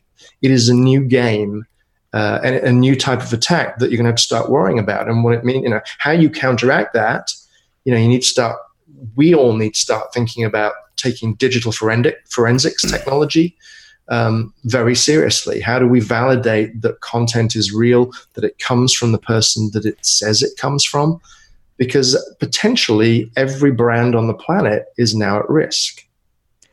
I think it's a little bigger than that, Steve, right? Because think about a deep fake of a president making a statement that tanks the stock market. I mean, this is bigger than just an individual company. I mean, this could be used in a much more holistic way across our economy, across the world. I mean, this is scary kind of stuff because, you know, what deepfake did is pretty realistic. And I mean, if we think about Murphy's Law, I mean, we're close in the next year or so to having this be so realistic that it could make major implications for our entire society or economy.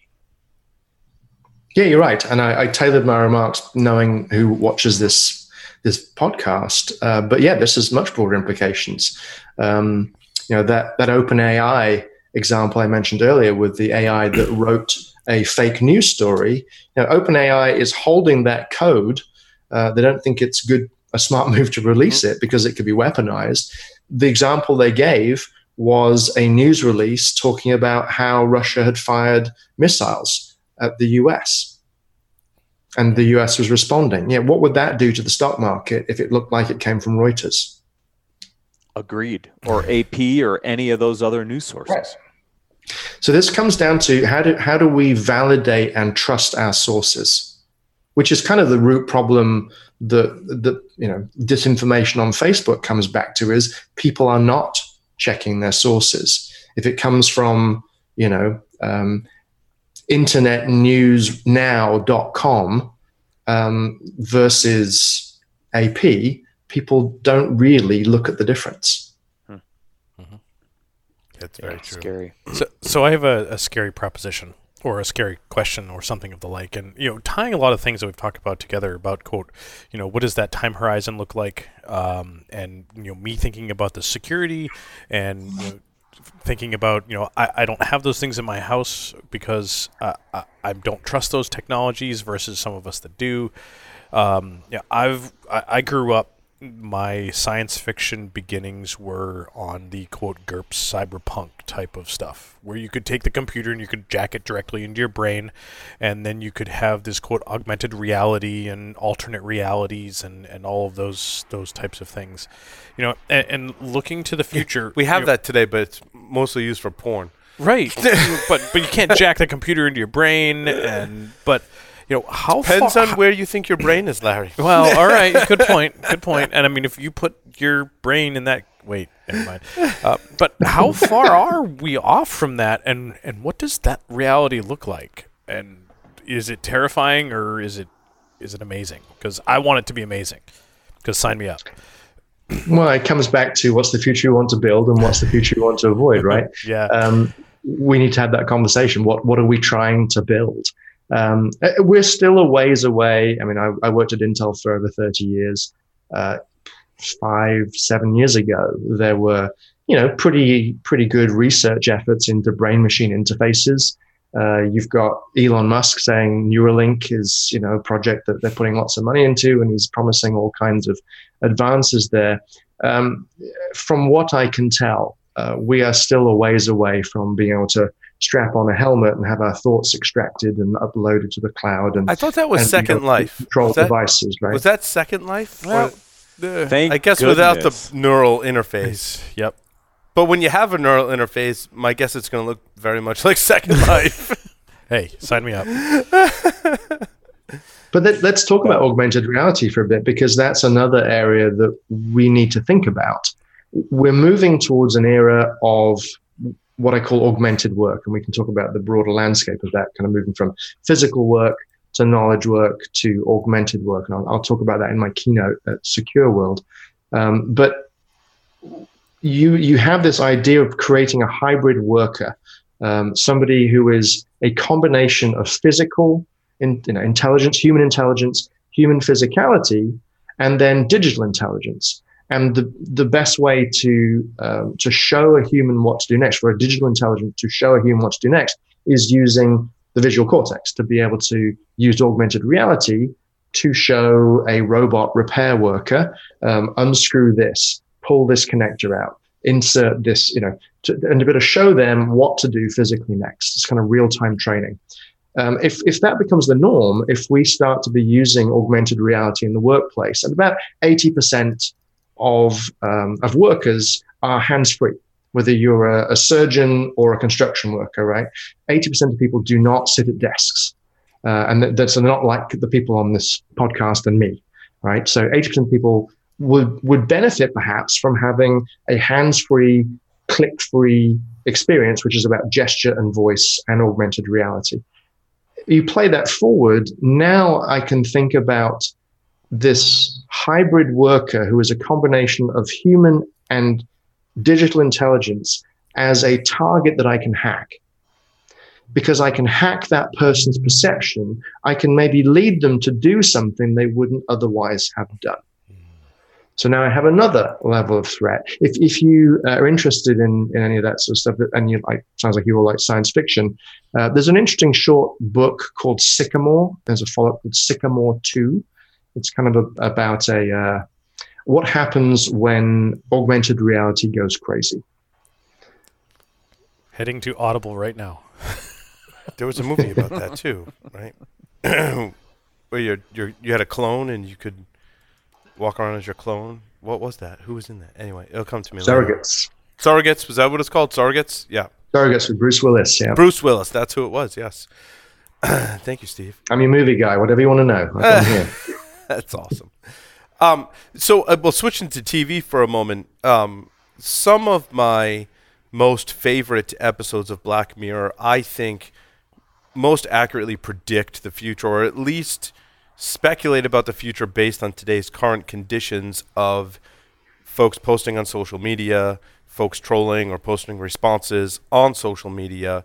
There's two episodes in particular. I don't want to ruin it for our audience, but what are the societal impacts of technology in that respect? Do you think that we'll do a better job of policing that in the future so we don't go to those extremes, where you get rewards points for acting like a good citizen, or, you're not killed if you're not trolling someone on, or, making fun of someone on social media? How does society play into those technology changes, as that is the way that we primarily communicate today and probably more so in the future? I was thrilled when Netflix picked up Black Mirror and gave it a broad audience, because it meant that more people were thinking about this stuff. I think it's really important as a society that we kind of go not to the fringes, but almost to the extremes, and look at the corner cases of an idea and explore the dark side as well as the good side. Mm-hmm. The danger is we become so afraid of the dark side that we throw away the opportunity on the good side. Yeah, that's true. If we are all so afraid of AI that we say, no, that's it, no more AI, you're potentially denying millions of people a cure for cancer or Alzheimer's, perhaps including yourself or grandpa or even your kids, right? There will be such incredible benefits. AI is a very powerful tool. You can use that tool to do some really nasty stuff, or you can use it to unlock the secrets of the universe, discover powerful new drugs, create new wonder materials. Make your broom stand up magically in your living room. Exactly. Let's hope that we can do that. But my point is, let's not throw the baby out with the bathwater, right? Because right. I said that to my 2-year-old, and he gave me a dirty look. And you're trying to explain to a 2-year-old that it's an expression. He doesn't get it. He was very mad at me. He was like, Dad, don't throw me away. I'm like, no. It's just an never mind. My wife's just looking at me, shaking her head, me trying to explain that to my 2-year-old. Mm-hmm. Yeah, I know it's interesting, when you say that, Stephen, I put people in different categories of, the ones that watch Black Mirror, and I think even before they see something like that, have made the decision, I'm not going to have the voice activation, I'm not going to have the AI, I'm not going to let my kid, they're very just opposed to everything without understanding the impacts. But what I think we're here to do as the security community is allow people, we realized, I think, really early on that we have to allow people to use technology, but do that in a secure way. And I think that's what scares us the most about the future is, for me, it's twofold. How do we allow people to use technology securely, and how do we keep up with criminals and the bad actors in the way that they're going to use technology in ways we never would have thought, right? I mean, I think today when we look at the dark web and we look at the various techniques criminals are using, what they're doing with the information they're stealing, how they're monetizing it, there's some really creative things in there, and those are the two things that scare me the most, is protecting people and also trying to keep tabs on criminals, which is something that we haven't really discussed yet. There's a big difference between caution and fear, right? I think it's important that we all think about these things, especially in the security world. There's a community of people who need to live in a scary world and think about worst case and try and outthink adversaries and nip things off before they can happen. For the general population, I think they should not be afraid. They need to be cautious and just mindful. Because if we all slip into fear, one, it's not a good place to be. But two, it may slow us down as a species. And I don't want that. Mm. Questions for Steve? Anyone else? I got mine. Steve, are you ready to play 5 questions with security? You bet. Sweet. How does this work? You ask me 5 questions, I give you 5 answers? Yes, so here's how it works. I ask you 5 questions, Steve. There is no right or wrong answer. Larry will also give you some coaching during the 5 questions. At least on one specific. As well. Yes, yep. Some are free-form answer, some are multiple choice. So if you're ready, question 1 is 3 words to describe yourself. Bold.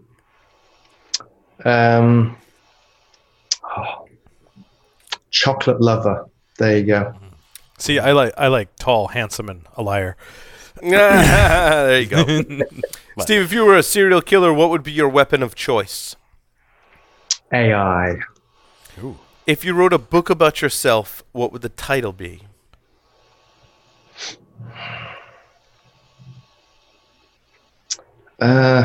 Unicycling Fool. How about that? In the popular game of Ask Grabby Grabby, do you prefer to go first or second? Sorry, say that again? In the popular game of Ask Grabby Grabby, do you prefer to go first or second? It's a very futuristic game, Steve. It is, and I have to we can't even get them on the European rules. They shouldn't ask grabbing in the future, right? So, is it a trick question because there isn't any ass grabbing in the future? I don't know. Steve is really on point. Small, on right? Point. See, the futurists always figure that out. Yep. Steve, most of our American guests or Native American guests don't get it, and we always tell them, "Well, it's really popular in Europe, so we can't even use that one on you." It's just a different set of rules in Europe, really. Yeah. So. Well, it depends on which country in Europe. Exactly. Northern Europe, not so much. Southern Europe, probably a bit more. The rules change. Yes. So, Steve, first or second? Say that again? First or second? Oh, first. Choose 2 celebrities to be your parents. Alive, dead, fictional, or otherwise. 2 celebrities to be my parents. Goodness. Is this where you give me some coaching, give me some ideas here? Our most popular answer is Angelina Jolie and Brad Pitt. Yes.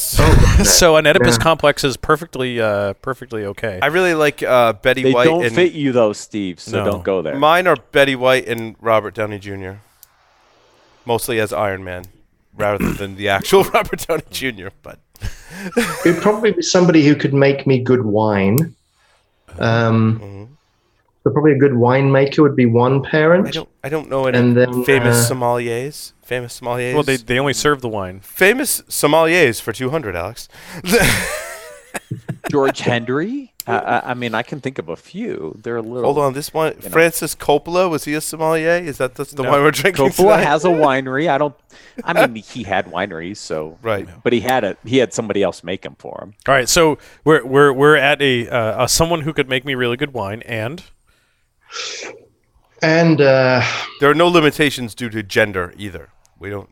Again, there's no right true, or yeah. wrong. No right or wrong. We're answer. In the future where two guys can have a baby. Is that the deal? We're in the now. We're two in the now. Can, yes, that is now. Right. I mean, or maybe one could carry the baby in the future. Maybe it's what Steve's. Sure. Does it have to be a human? Could one of my parents be perhaps a super AI? That would be fun.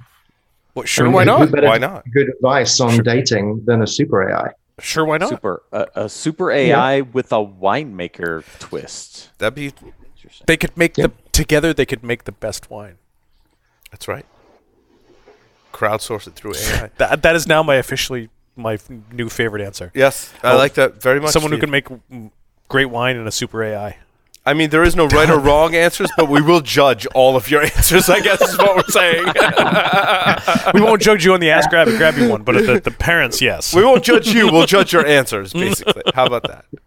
Steve, now, so when is your upcoming keynote? It is Secure World Boston, and that is happening. There's a lot of conferences back-to-back.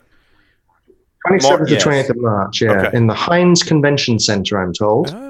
Yes, yeah, that's he's on day one, opening keynote, I believe, Sweet. And also doing some plus content in a workshop beforehand. Yeah, they have me do like a 5 or 6 hour workshop. So the structure of the workshop, for those who are interested, come and spend some time with me. We can get into some stuff.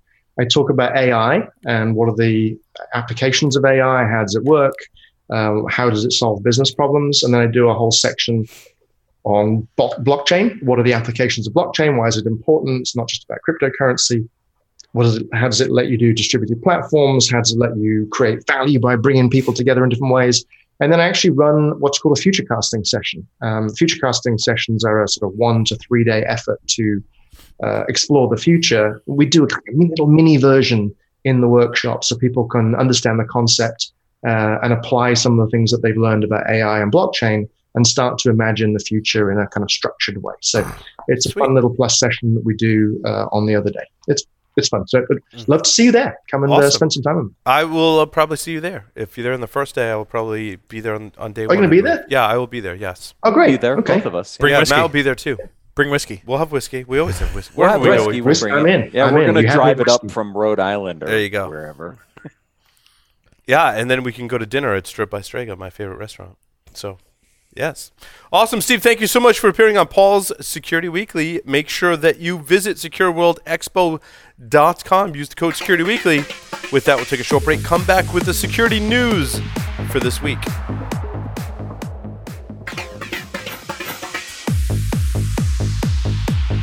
Hi there. My name is Ron Gulen. I started my career in cybersecurity as a penetration tester, and I used scripts, common knowledge, and advice from my friends. And 20 years later, a lot of us are doing the same thing.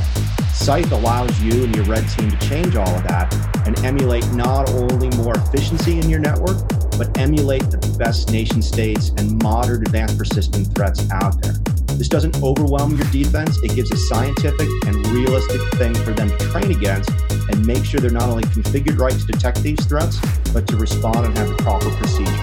You can use automated continuous red teaming to make your red team the best one out there. To find out more about Scythe, visit scythe.io/securityweek. Thinkst Canary makes high-fidelity honeypots that set up in minutes and requires no ongoing administration. Attackers moving silently on your network advertise their presence by tripping over them. There's a good reason Thinkst Canaries are deployed and loved by some of the best security teams in the world. They're inexpensive, they're simple, and they work. For more information, go to securityweekly.com/canary or direct message @ThinkstCanary on Twitter. Domain tools help security analysts turn threat data into threat intelligence. They take indicators from your network, including domains and IP addresses, and connect them with nearly every active domain on the internet. Those connections drive risk assessments, help profile attackers, guide online fraud investigations, and map cyber activity to attacker infrastructure. Fortune 1000 companies, global government agencies, and leading security solutions vendors use the Domain Tools platform as a critical ingredient in their threat investigations and proactive defenses. For more information, visit securityweekly.com/domaintools. Welcome back, everyone, to Paul's Security Weekly. This is the security news. First, I have a quick announcement. April 1st through the 3rd. Listeners should know what happens April 1st through the 3rd. I mean, other than April Fool's Day, it is InfoSec World at Disney's Contemporary Resort. That's right. You can connect and network with like-minded individuals in search of actionable information. InfoSecWorld.misty.com.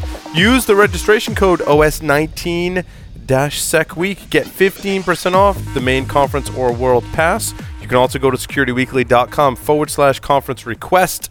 Submit your request for a free briefing or paid interview, just as you would with RSA that I talked about earlier. How about that? Is there any more announcements? No? Alrighty. Let's get into the security news. Is everyone here use a password manager? Raise your hand if you use a password manager. I do. Yes. I use LastPass. Is everyone on LastPass? Larry, you're last. I use OnePass. One password. Yeah. There was a vulnerability in, I think, most of 1Password and LastPass both had at least one vulnerability. 1Password might have had multiple. Mm-hmm. No knock on 1Password. Again, it's interesting. The advice from the articles was like, yes, there's vulnerabilities in them, but you should still use them. Yes. Because the risks do not outweigh the benefits in this case. Yep. Like, there is great benefit. I couldn't survive without a password manager. I have a great follow-on story to this, but let's finish this one. Well, so master passwords being stored in memory that could potentially be stolen by other programs in memory was the problem. In this case with LastPass, my whole thing is when I first heard of this concept of password managers, I think kind of interesting how it mirrors our previous discussion about the future, I was like, no way I'm putting all my passwords in one place. And then it was only someone I trusted, Jack Daniel, that said, no, they do a good job of keeping it encrypted.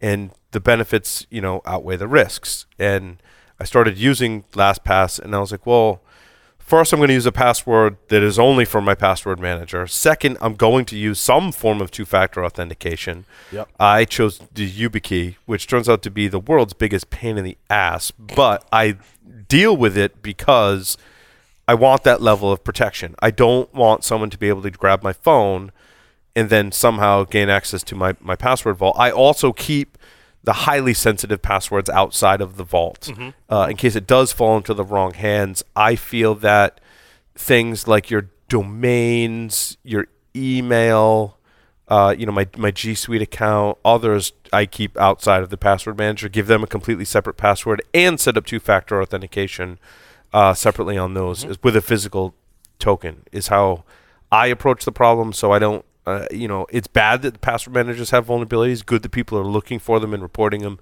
and they're getting fixed. Yeah, absolutely. And there's going to be vulnerabilities in just about everything. Right? Yeah, it's software, and the fact that they're getting fixed, and we'd still encourage you to use them, but use them, judiciously and appropriately. It was the whole thing. Like, my guest wireless network can be a VLAN rather than a physical interface. And I'm like, well, I really need a physical interface right now freed up, so I'm going to use VLANs. And the thought, as a security professional, likely crosses your mind that my security is now based onto software and not the physical layer. Mm-hmm.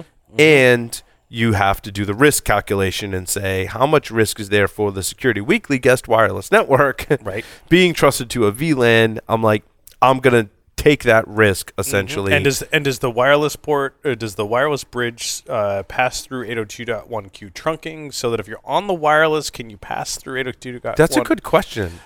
I implemented it, and we'll have some technical segments on some of the things I built, but we were having this conversation earlier, Larry, that if you've got the ubiquity access points, they support 1q. On the Ethernet side. And I remember, now that you say that, there's been vulnerabilities in the past where it leaks out on the wireless side. Yes. And more importantly, can you tag your traffic on the wireless side? Yeah. I remember we did all this. Because that was one of the classic ones we used to do for gaining access to VoIP. Was to jump VLANs and to VoIP. That's VoIP I've done this before. Yeah. I've executed this attack before. Exactly. Yes. VLAN, do VLAN hopping, but can we do that over wireless? Mm-hmm. So.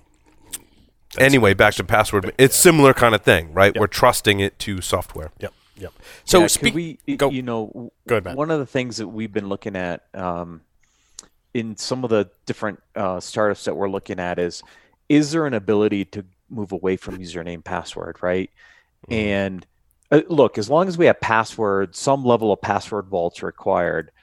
But there's some new technologies that are coming out that I think could change the way we think about username, password, and aspects of authentication. I think it's a very interesting space to continue to track. If we could use, there's a new company out, XIID, that is proclaiming the ability to do this one-time, time-based authentication token, similar to what we do for two-factor authentication, but it wouldn't require a username and password. I mean, like, that's pretty interesting, right? If we could get there, then we maybe don't need these password vaults that have vulnerabilities. Anyways, the identity space, I think, is ripe for disruption. And I'd love to see, how we maybe eliminate aspects of this and maybe streamline what we do on this front. Well, yeah, and it's kind of scary that some of this is happening already, but not a full implementation. In other words, if I authenticate to Google, let's say, through my browser, and I give it my unique password, really long, and a second factor of authentication, it's like, well, you don't really want to go through all that every single day. And I'm like, no, I really don't, because I can never remember where my tokens are, and I have to go find them. And then so you authenticate, and it's like, I'll remember you. And I think they're doing some of that in the back end, Matt, right? They're saying if you're coming from the same IP address, in the same location, from a machine that has the same signature, then I will trust that your credentials and second factor you provided 29 days ago are still good. And then as the user, you can very easily fall victim to that and forget about either your second factor or your password, because it doesn't ask you very often. In fact, when it asks me sometimes to re-authenticate to Google, it'll just ask me for my password, largely because what Matt's saying is that I'm from the same IP address on the same machine, and all those other factors match up. And it's like, I don't really need to challenge you with your second factor. Had I been logged in from a different machine in China, it would have prompted me, hopefully, for my second factor. However, authentication. What we talk about services like that gets annoying. For me, is Google or any of the G Suite stuff. Tells me, oh my God, everything's been blocked because you didn't log in from where you normally log in from. It's the other extreme. Because I travel a lot, and then it gets even worse when you're traveling and it's coming up as IPv6 addressing, because Google doesn't know where the IPv6 addressing is happening from. It always shows up in the center of the country. Interesting. Yeah, which is crazy. So to the point that I actually turned that shit off, and it's still blocks me. I still have to VPN home on my phone to get my email from Gmail. IPv6 is interesting. I was dealing with that. Largely, it just causes issues for me, and I end up disabling it on critical servers and blocking it on firewalls, because I don't have an IPv6 address from my provider. If I do, I haven't assigned one yet. I think I want to. I think I'd rather pass it and monitor it then just block it entirely and not get any of the benefits of being able to route it and pass it, right? Right. If we add 1 billion IoT devices to the Security Weekly network, we'll need an IPv6. Right, exactly. Yes. Please, let's do it. There's a lot of Raspberry, but that could be maybe not 1 billion. Yeah. So Mike, Paul, that might not fit in the budget. I'm just probably saying. Not. Probably that's not. A lot of devices. Maybe one. Yeah. So, Paul, my follow-on story to that one is one that I added to the show notes not that long ago while we were doing the interview and stuff. But we talk about using password managers and all of those types of things, which is fantastic, great. But one of the things that at InGuardians we found that it was a problem when we're doing pen tests is that you compromise a machine and you fire off the keystroke logger and you don't get any passwords anymore. Why? Because everybody's using the password manager, and they go into the password manager and they get their password from whatever service they're trying to log into. Maybe they're trying to go into a higher secured network through a jump box or something of the like. And they go into the password manager and it's all copy paste. Yep.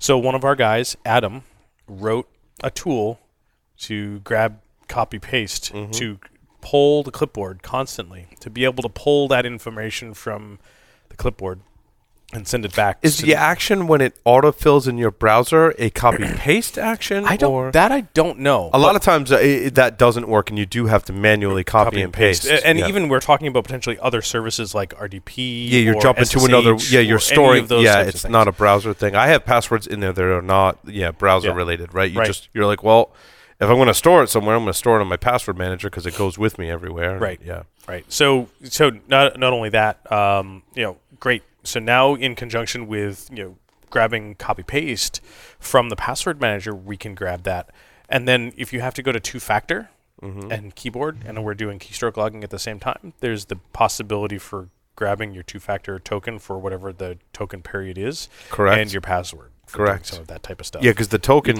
the physical token, is just seconds, a keyboard, baby. Yep. Yeah, or 30 seconds, depending. But sometimes if that's scripted, and that's all you need. If it's scripted, yeah, you could definitely pull that off. That's all you need. The token's only supposed to work once. Once it's used, it's supposed to be dead. Supposed to.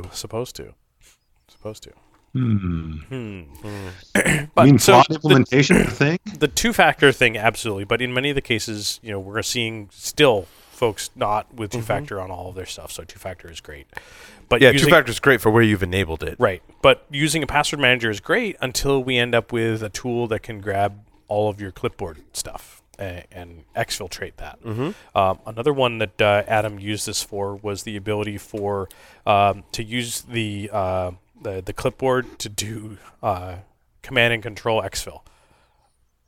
Interesting. Like you just keep you put something on the clipboard, and then you monitor the clipboard and you pull it down, so you can do data exfil via the clipboard on compromised machines. That's pretty cool. So Adam just did a webcast on that today, and we released the code. I should say Adam released the code for that today. Sweet. So there's a link in the show notes for it. And it would probably be awesome if he did a tech segment on it, because it's pretty damn nifty stuff, like next level shit. And this is the other Adam. I think it was the other Adam, because it's very similar to an Adam Crompton. Yes. And there's an Adam Compton. Adam Compton's who we worked with at Tenable. Yes. Adam Crompton works for InGuardians. See, whenever you say Adam that you work with, I always think it's Adam Compton. Yeah, Adam Compton. Yeah, they get that a lot. There's a very near namespace collision. Right, on that one. Right. Yeah. Did you see this new free tool that scans Chrome extensions from Duo? No. It's called CR Excavator. Scans a set of factors including permissions, external calls, third-party libraries, content, security, and metadata to give, security and IT staff, or those that are just interested, into the safety of the browser extension. I ran it on a couple of extensions. It told me they were doing some really bad things. Really? Yeah, it's very interesting. Like which ones? Like it's basically like VirusTotal, but for your Chrome extensions. Huh. Yep. It's awesome. They tell you everything about the extension, what it accesses, the different criticality. I mean, they ranked the criticality levels. I haven't researched them. I just looked at it quick, but I thought it was really cool.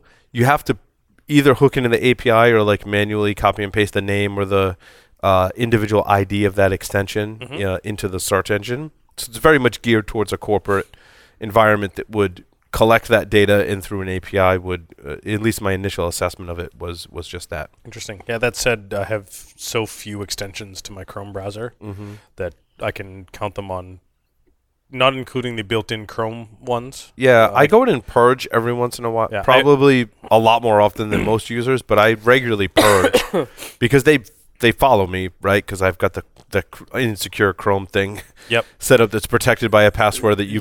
I was talking about that last week, I think. And it follows me. So because it crosses multiple computers, And does it? It doesn't cross into my phone though that I know of, because the mobile browser is different. Right. But yeah, all of my computers, it carries all my extensions with it, and I'm like, well, I'm not going to carry over all any Insecure. Well, at least to my knowledge, until Duo came out with CR Excavator, which is making me look at it. It's like a whole new. It's a whole new vulnerability scanner essentially. Right. It reminded me of Tenable of like, oh, there's this new thing. Let's create a vulnerability scanner for it. Yeah, just another place to look for vulnerabilities in code, and those extensions are definitely ripe for that. I mean, we load these things without thinking about it sometimes. Right. I don't load that many personally, which is good. It's like HubSpot and a couple other ones, but that's it. I have a core set that's probably sounds like more than what you guys are running, but I do have a core set. Aside from the quote Chrome app ones like Docs, Sheets, and Slides, there are 6. Yeah. One Password, Cisco WebEx, Foxy Proxy, Google Docs Offline, Pinboard, and User Agent Switcher. That's it. Yeah, I have a Proxy Switcher, a Hover Zoom, which now is in great question as to whether or not. Like, what's the functionality versus security? What's the Hover Zoom do? Is that because you're when old? You hover over an image, it'll make it full size. Because you're old? Yeah, because I'm old, mostly, yeah. Even with glasses, it helps a lot. Those aren't glasses; those are cheaters. They are cheaters. They're just fancy cheaters. That's all they are. Oh! I went a little too over the top with my cheaters. I have ones that are like 70s porn star ridiculous. Oh, yeah, awesome. It's very polarizing, and people are like, "What are those?" Or they're like, "Maybe next show we'll break them out." Nice. Anyway. So what's next? Well, speaking of stuff that's been there for a really long time and kind of like an add-on, nasty code execution bug in WinRAR. We all know and love and remember WinRAR. I haven't had to use it very recently. I haven't had to use it very often, probably due to the fact that we all have a lot more bandwidth than we did back in the day, and we don't require something like WinRAR. File systems have advanced. I used WinRAR to break up really large files into smaller, like for distributing a VM for a class. Yep, or for RAR. Say downloading stuff from binary news groups or that. I mean, yes, I've told my friends told me. I mean, I told my friends. I mean, my friends told me that that's what I read on the internet. I read it on the internet. That you could get pirated material that way. But anyway, the vulnerability has been there for millions of users for 14 years. It was the result of an absolute path traversal flaw residing in a DLL. There was third-party code that's in a library that hasn't been updated since 2005. Oof. Yes. This is I think, some of the fundamental problems. Now fundamental problems we're going to have to deal with. And it's kind of scary that some of this shit's been out there for 14 years and just being fixed and discovered now. I mean, good that it's being discovered now, but how many more of these vulnerabilities in that I've included a library, it's never been checked. By the way, it's either in control, an evil, bad person's in control of this library, or it's just not being updated and therefore has vulnerabilities that everyone just forgot. I mean, as a software developer. Or more importantly, who has known about said vulnerability for 14 years? Right, and has been exploiting it. PHP. Yeah, WordPress has another one that's been out there for a long time. I think this is a challenge a little bit with leveraging open source code, embedding these binaries into your code base. There's a lot of dependencies of other binaries, and some of these binaries have not been either updated or checked in a long time, and there's a ton of vulnerabilities, and they're not getting closed. And when we were at Layered Insight, we always picked on PHP. The PHP binary keeps growing in vulnerabilities, and nobody's fixing the stuff, right? This is just another example of that. And it's very dangerous when we just do an include of a binary. Or a library. We've never checked it, or a library, and we've never checked it to understand, are there vulnerabilities sitting here that we're now exposing just because we decided to take some open source off the shelf? Yeah, this was very, the classic, it works, don't touch it. This was the subject of Kevin Johnson's talk at Wild West Hackenfest this year, was reliance on third-party modules has devastated us. Yeah. And we need to maybe get back to basics and do all this processing with some security in mind ourselves as opposed to relying on third-party modules. My whole thing is if you're practicing really good DevSecOps, I talked about this, I think, last week on a show. I was talking to someone, and they were talking about the right way to check that all your libraries are secure. As Matt mentioned, you know, he worked for companies, and there's lots of Tenable bought someone. Like, there are lots of companies are looking for either flaws in containers or flaws in libraries or other third-party code.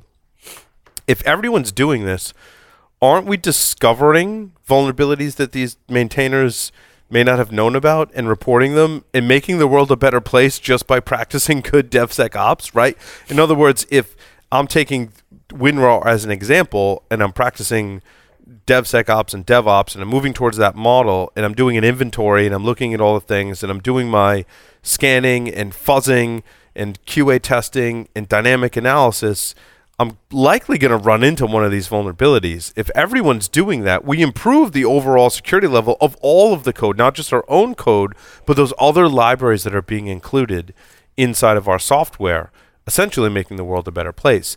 Given the number of reports on this software and all different kinds of software that has these vulnerabilities, makes me think there are very few that are actually practicing a really good DevOps, DevSecOps process or an SDLC that's finding these vulnerabilities, or they're not including the libraries they're including are the ones that are being more secure, not the ones in, you know, poor free software like WinRAR. I wondered, you know, let's say we got an open source project and somebody says, here's this horrific bug that I found in your stuff. And the open source is, I mean, they're maintaining it out of their goodwill. I mean, what's the reaction when somebody does that? Are they, you know, are they looking to blow them out of the water? Or are they, how inclined are they to actually take action and fix the flaw? I think, like anything, it varies, Lee. I think the track record on a lot of more major open source projects is they fix them oftentimes faster than commercial software. And oftentimes that's just because one of the contributors can make a commit, and if it passes QA, it gets out of the next release, right? And it's off to the races. You mean passes QA? You mean it worked on my machine? Well, yeah. I use the term QA loosely. When I say QA, I mean it compiled and passed some basic unit tests. Therefore, it was committed into the main branch. Yeah. You mean it compiled and gave the results that I expected that one time? It compiled and it ran. Okay, yes, right. So that was the basic unit test. It compiled and it ran with not too many errors. Right. Yeah. Yep. With just as many or maybe less errors than before. Yep. And I actually sort of experienced that exact type of thing over the last couple of days. I've been following a new project. Well, it's an old project that I just had some renewed interest in, and it was basically there was a bug report filed today, and within an hour it was fixed. Mm-hmm. And the response was, "Wow, you're fast!" Like, yeah, because we don't have to go through all this huge process of SecDevOps and.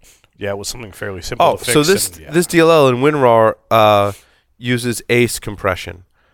I'm assuming that's kind of like middle-out compression is my guess. Is it like a bandage, like wrap? Yeah, but it's probably. But here's my thing.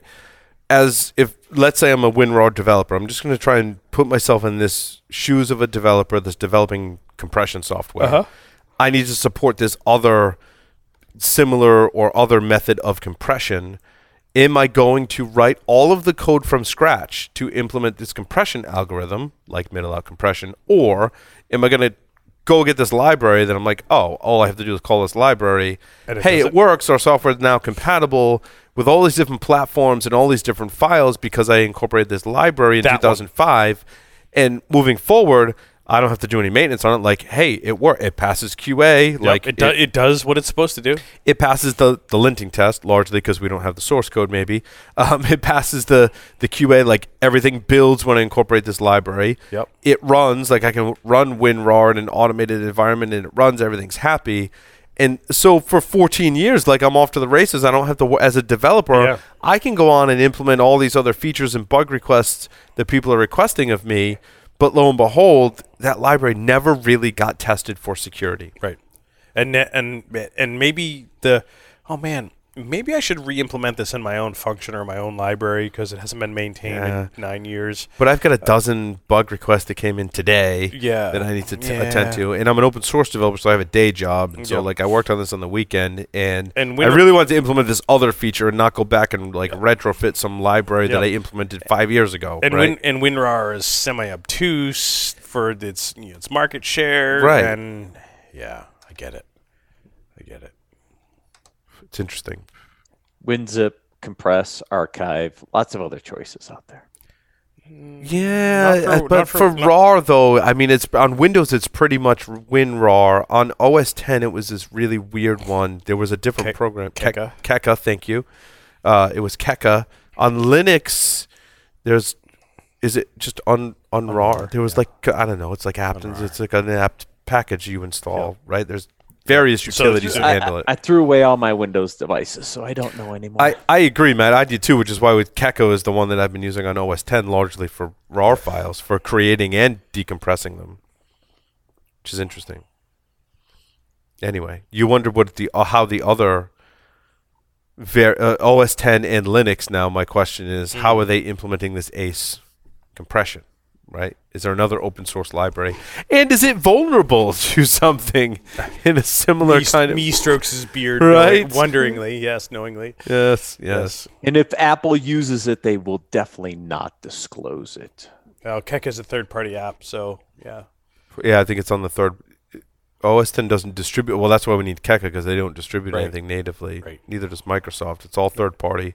And third-party libraries, apparently, on top of that. Huh. Yes. I mean, tar and gzip have worked really well for me in Linux and Unix environment for a really long time. Yep. Bzip and... Yep. That being said, the next bug we'll talk about now that I've said that is probably something in tar and gzip. Nice. It's been around since the dawn of man. Right. Those literally have been since the dawn of Unix. Some of those have been around. Anyway. Where are we going next? Well, let's talk about WordPress. There's a remote WordPress code execution flaw in 5.0.0. I'm pretty sure we're on 5.0.2 or 3 or something. If not, you will be tomorrow.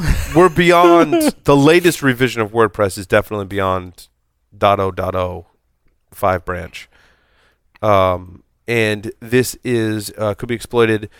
So an attacker who has at least an author privilege, so this is very much a privilege escalation vulnerability, they're able to install and execute arbitrary PHP code on the underlying server. So not, I mean, terribly earth-shattering. It is more like a privilege escalation. Yep. I mean, it is privilege escalation, I think. Anyway, not all that interesting.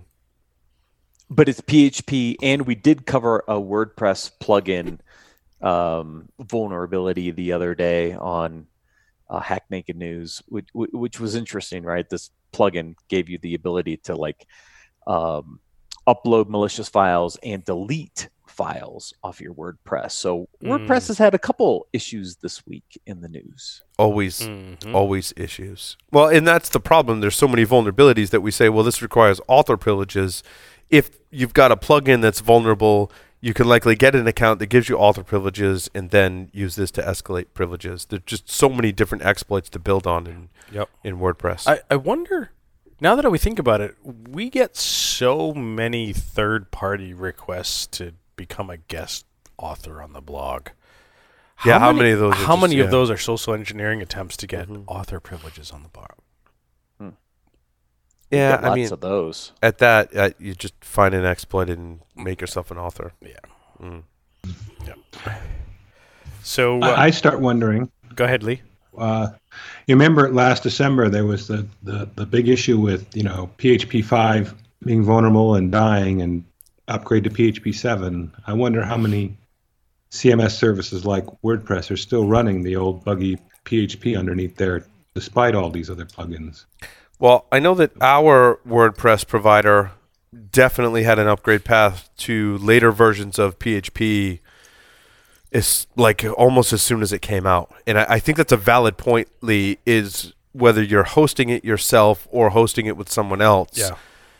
The security of your WordPress instance is really dependent on the speed at which you can upgrade it. Mm-hmm. Or if you don't have control of those subsystems, the speed at which your provider can upgrade those, and how easy and or difficult it is. Right. With our provider, you can make snapshots, and you can create 3 different instances or environments of your WordPress site. So you can upgrade it in one, test it, make sure it works, push that into the other one. Beautiful. If you want to do it live, you can make a backup, you can do the upgrade. If it fails, you can always revert, right? Yep. So I found after doing WordPress for so many years that it's really just all about being as flexible and fast in testing all of the upgrades to plugins, to themes, the WordPress engine itself, PHP, all of those things have to be just like really easy, test, deploy, go. Yep. I'll give a plug. WP Engine, I think, does a great job at that. They give you a great facility to do that.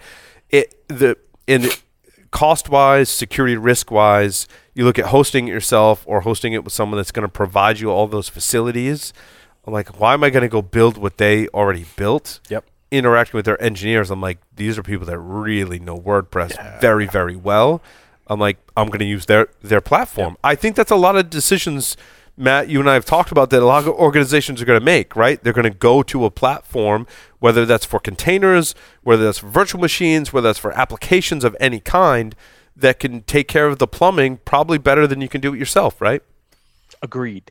Yeah, I mean, and that's the advantage of WP Engine in this particular case for us, but we're seeing this elsewhere in the entire cloud stack, right? Yeah. Any platform as a service, container as a service, orchestration as a service platform makes it easier for you not to deal with how do I scale a Kubernetes cluster, right? I mean, that's not easy for most organizations. Right. Fun to do in a lab, not something that everyone should try doing in production. Now, financial services largely are spinning up their own private clouds and infrastructure, as well they should. But they're putting the time. They have the resources to do it. I mean, they've got the bodies that can do it. I mean, you look at what Capital One's doing, for example. I mean, they've got a great team. They're building out all this stuff, but they're still moving it to cloud.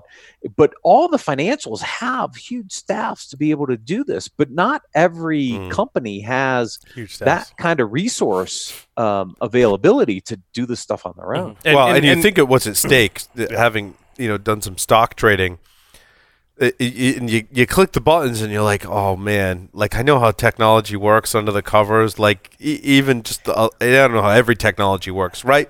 But like having built services for enterprises and you're clicking buttons trading, and you're like, man, this has to be secure, reliable, fast, like the whole thing. And and that's why I think they're making the decision to own a lot of that infrastructure themselves, to control all of those variables. When you start handing control over to a cloud provider, that has to be balanced with your business plan and your risk and the services you provide. And that said, you take that back to the WordPress and host it yourself or internal or third-party provider. That all comes back to the same sort of mentality. If you think about this most recent Docker issue, Docker Kubernetes, and it was the underlying framework, and I can't remember what it is. It's on the tip of my tongue, but it affected all of the containerization functions. Oh, that was run. Yeah, runc. If you think about something like runc, that affects all of the containerization. I mean. Even some of the big providers themselves struggled for potentially days, and folks that have implemented it are still vulnerable to this stuff weeks later because it required user intervention. That this is still a big problem that doesn't get escape from depending on where you put your stuff or how much staff you have. Larry, I love this one because this is so easy to avoid. You don't give up root privileges in your containers ever. But the exploit is based on having root privileges, UID0. If you're running in an ECS, EKS, etc., where you can't run root privileges, or you're running in a Fargate where you don't have it, this is easy to avoid. But the problem is we've decided that it's okay to give up root privileges in our agents, and therefore in our containers to actually give us security privileges, which is just freaking crazy to me. But I, to your point, yeah, I mean, people are scrambling now because they gave up all these privileges, which we've been telling people for years. Just don't do this stuff. And I hate to say it, this one was near and dear to my heart because InGuardians does their weekly newsletter, and this was the subject of the weekly newsletter this week was runc. Mm-hmm. Like, this is the one blurb you need to know about as a C-level executive or as someone in a position that needs to have one thing that they need to focus on this week, type of thing. And that was the one that I spent hours and hours and hours about figuring out what this looks like. Mm-hmm. And it was terrifying, and Matt, you're absolutely right. Giving up that root access, and more importantly, giving the ability for folks to just not know what they're deploying as a container. Oh, hey, I want to do Kismet in a container. Boop, give me that public container. Well, who made said container? And what was and that's like the Chrome extension problem all over again, and the WordPress plugin problem all over again. Absolutely. Right. So, yep. I found it on Reddit. Oh, it gives me the heebie-jeebies just thinking about it because, yikes. I keep saying it, no root. I mean, if you think about the best way to secure the application for the digital transformation and containerization, you cannot give up root in those containers. You have to protect that environment. And this runc vulnerability that was announced a week ago, and in less than a week, the exploits were published on GitHub. I mean, within a week, we had active exploits to completely destroy your application in production. That's just crazy. And not just that application, every application. Yes. Because if you can escape the container, you have access to the host, which means you can destroy every application that you're hosting there. And then if you have root level access to the host, you can potentially use that to explore other hosts and other portions of the network. There's some and exploit them and on and on and on. This is a huge daisy chain of events. And there's great technology to help protect your containers. Absolutely. But I still side with Matt. The architecture from the beginning has to carry that security message and carry security by design. Absolutely. It makes your job way easier. Yep. Look, you can do Capsulate. I've spent some time with them. Their technology is fantastic. I'd be really surprised if they were not 100% protecting their customers against something like a runc. That's just in their DNA. Yep. Well, so one, you don't do the bad thing with running any of your runc stuff as root. You can configure it not to be to be CUID. But here's the thing: developers are going to be like, I just need to make this work. Like, it works this way. And they're in DevOps, they're making potentially some of those decisions, maybe with security, maybe without, maybe security lost that argument. So that's kind of my point there. And not to dismiss any of the folks that you guys, we've done briefs with, any of those, but SE Linux and AppArmor can go, could save your ass with something like that. And then I spoke with Polyverse, which compiles all of your binaries with runtime protection. Yep. Different signatures and varies all of the various points of execution in memory so that even if you do have some kind of exploit, it will not work because they varied all the memory addresses in using all technology available to us, but made it available in a repo. Additional ASLR, DEP, any of those types of things in and above all of those. Yeah, so they're using available technologies, but making it available in a package repo that's specific to you. So when you install all the binaries from your package that's coming from their repo, those binaries are compiled to have different memory addresses. So your exploit doesn't work against me unless you specifically craft it for me. If you go to someone else, it's going to be different, right? Yeah, so that's huge one. And then Capsulate's doing fantastic. I mean, essentially, a lot of the techniques to detect exploits on the endpoint kind of thing, they're detecting it inside of containers and on a Linux platform and doing a really good job of that as well. So, I mean, there are other defensive technologies you can build on top of that, but the best thing to do is have your architecture be secure from the beginning, do the threat modeling, and do training and awareness with your ops and developers to make sure they're implementing these systems securely.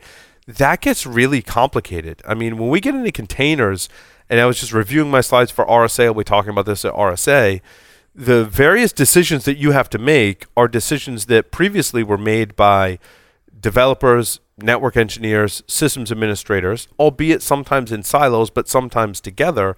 Now developers can basically just make those decisions and deploy the environment however they want, because it's all virtual, it's all in software now. It's completely software defined. There's unless you're embedding security into the DevOps process, there's no way to catch these things until the code's live, and by then it's too late. I mean, this has been the holy grail of DevSecOps and what we ultimately want to do, but we have to understand that security has to be integrated along the DevOps process if we're going to catch this stuff before it goes into production, because if we're at the end of the cycle like we are today, forget it. Game over. Mm-hmm. Well, the problem I'm having is that the guy who's in the developer role is no longer, without all the support of the engineers that focused on things like security anymore, his security is only as good as his Google Foo. He's going to find something that's reasonably close to what he wants and download it and deploy it. And then somebody's going to say, well, we should put some security monitor in there. And they'll say, he'll find something, and it'll probably run his root because that's what that all does, leaving the door back open again. I mean, how do we get the education piece in here? Yeah, and I don't know that education is the way to do this, because we tried the education piece. I think we have to look at various checkpoints in the CI/CD process flow to look for some of these aspects as part of the pipeline to say, look, I can't pass the build. I can't allow this to be moved into staging and or production. That's where I think that integration point has to happen. And I'm a big believer that security has to figure out how to integrate its solutions better into what the DevOps process looks like than trying to say, nah, look, we'll just do this at the end and you guys will log in and you'll take care of all this stuff. It will never, ever work. Risk is it's something that needs to be balanced throughout the entire process, right? And if it, like Matt said, if it's at the end, it's too late. Things have already been implemented a la Equifax in a certain way that makes it very, very difficult to keep updated. Where organizations are leading in security is they're making those decisions early on, allowing their developers to develop and deploy into an environment that is a lot more resilient than you would have previously in a waterfall model, I think is really the essence of DevOps and DevSecOps from a security perspective. The other one from the security perspective that kind of concerns me is that, you know, security is integrated in all the SecDevOps stuff. And they have to now be the experts in so many things to approve and or deny. And how many... think about our industry from either the red or the blue side, or a combination thereof, about how many folks really know containerization security from the get-go. Mm-hmm. I mean, these folks are probably few and far between. And it's true. Even at the amateur level, to know that some of these things could be an issue and or... can effectively invoke change in that SecDevOps process. Many of them work for security vendors today. Yeah. I mean, John Kinsella comes to mind. I mean, one of the most brilliant people on containerization security I've ever spoken with. I want to keep John very close to us. Uh-huh. You know, his knowledge is awesome, but how many Johns are there like that? The guys at Signal Sciences, James Wickett and others. I mean, these guys live this stuff in the trenches and understood the need to bring security and DevOps together in a way that allowed them to streamline the entire process, right? And so there's a number of guys, you're right, Paul, I think, that have become vendors now because they saw the challenges of the integration of security into DevOps, and now they're building solutions to try to improve this. So you've got the Layered Insight guys, you've got the Signal Sciences guys. I mean, there's others out there in the industry that just saw the need to bring all this stuff together. Yeah, and a lot of those folks aren't security people like we've interviewed on the show before, right? They're people with a development background and ops background that have seen the security problems and have kind of delved into this whole security thing, and those are folks we want to bring on our shows because this is, I mean, the problem's going to get worse before it gets better, in my opinion. I think we've got a long road ahead of us in securing these environments, even from the operational level. We're not even talking about the app level, right? I mean, Signal Sciences, yes, but it, beyond that, like, mm-hmm. we're not even talking about the ins and outs of the actual application itself. Right. Yeah. Right. All right. What else do we have? There was an interesting article on, and we covered aspects of this week with the bug bounties, right? Google paid out some big money this year. Facebook paid out some money this year. Now Microsoft's upping their bounties for different bugs. I mean, it's getting interesting to monetize the aspects of these bugs. I think Google was $3.4 million in 2018 mm-hmm. for bugs. Facebook paid $25,000 for a cross-site request forgery bug. Now you see Microsoft adding up to $30,000 for these bugs. You know, it's getting pretty lucrative for researchers. I would still argue that you know, many folks that participate in bug bounty stuff would say don't quit your day job. I agree. Yeah. Although this is potentially supplemental income. Like, and or something you stumble across and you get a couple $100 in your pocket. I think there's a lot of opportunistic income with respects to bug bounties. Yep. To Matt's point, though, if you look at it from the flip side, like, I think as a bug bounty hunter, you're likely that's not your only job, right? From the other side, from the corporation's perspective, you're paying out a lot of money in bug bounties mm-hmm. now. And in both directions, does that make sense? Does this model hold up? And I think that there's a lot of different ways to skin the cat when we talk about bug bounties, right? You've got, I think, a private bug bounty, a public bug bounty, different restrictions on your bug bounty, different maturity levels mm-hmm. that are implementing a bug bounty. All that needs to be balanced. The good bug bounty companies like BugCrowd will help you balance that, mm-hmm. right? And lead you down the right path, right? I think Casey's built a great company that's largely doing that for customers, right? And guiding them to be like, if you haven't done any security and you're just like, well, I'm going to do a bug bounty program, probably not the best thing to do, right? So it needs to be structured correctly. I think in Google's perspective, probably $3.4 million for Google, probably a pretty good investment in their bug bounty program. Although, I mean, that's kind of high-level speculation, but if you look at the revenue that Google's bringing in, mm-hmm. what's at stake for Google for finding, fixing, and disclosing bugs? 3.4 million is probably pretty good. Now, if you're a much smaller company, $3.4 million, your revenue is nowhere close to Google, and you're spending $3.4 million on a bug bounty, probably not the best case. And if you're spending 100% of your time hunting for bugs, that is almost equivalent to gambling. In my, that's kind of what I'm hearing, Larry, on the street. Basically, is like, sometimes you get lucky, but not something I see people taking up full time, but good that the people are doing it on the side. I think there are very positive things from bug bounty programs. I think it's also something that is kind of abused and not designed correctly from the start. All right. What else do we have in stories? Burnout? You guys want to talk about burnout? I know there was a blip. Dark reading has really, like, registration walled or...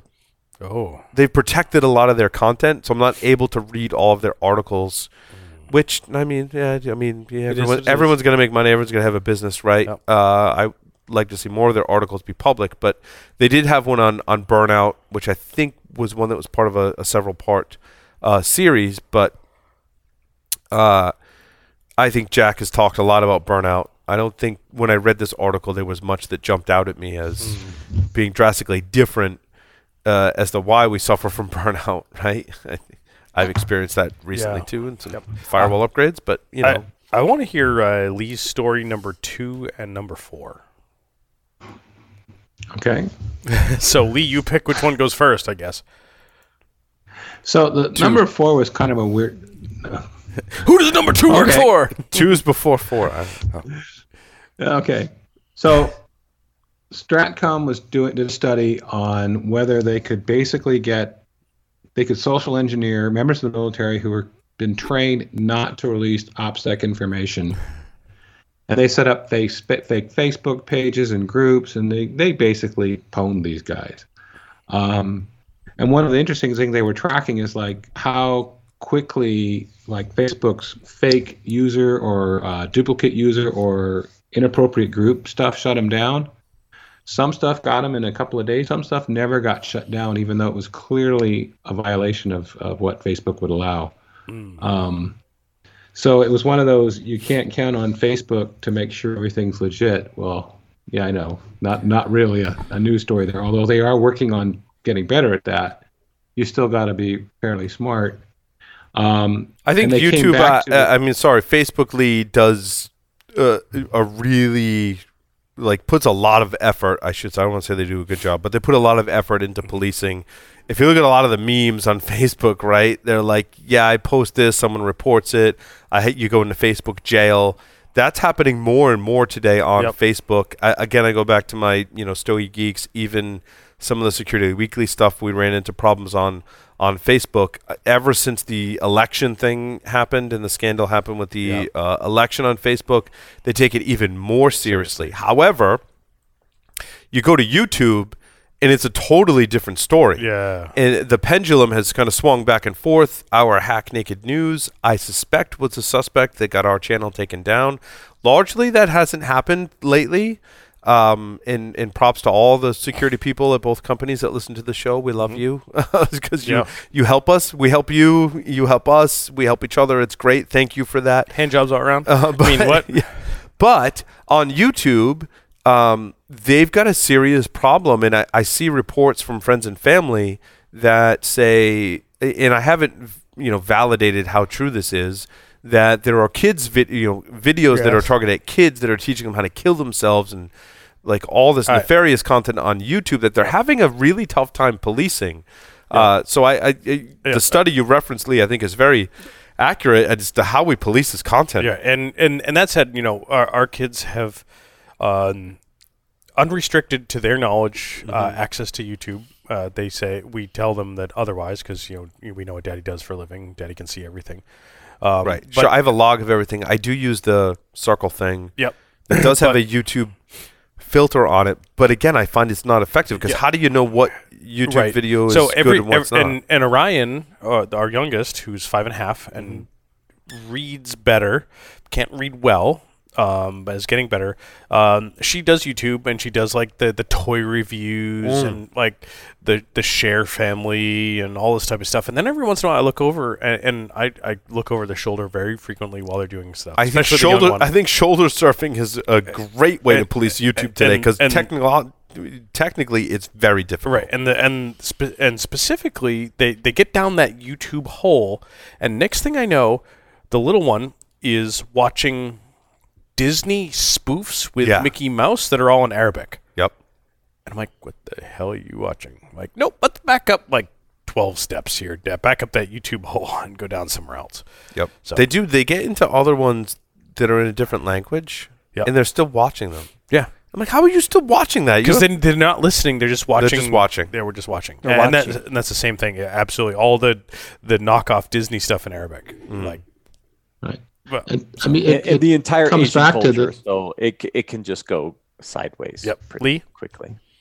Well, but like we were saying, it's really tough to police it. Let alone set up. Something like YouTube's going to try and automate that policing, and really hard to create the right filters to trap and contain it.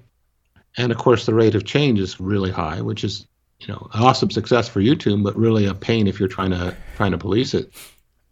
Yep. And I'm glad I don't have young kids to try and help figure out what they should and shouldn't be watching. It must be a royal pain in the ass to get it right these days. Yeah, and then of course we start talking about, and I'm gonna take us off reservation a little bit. We're talking about some of these other platforms, like the 11-year-old asked, "Daddy, can I have TikTok?"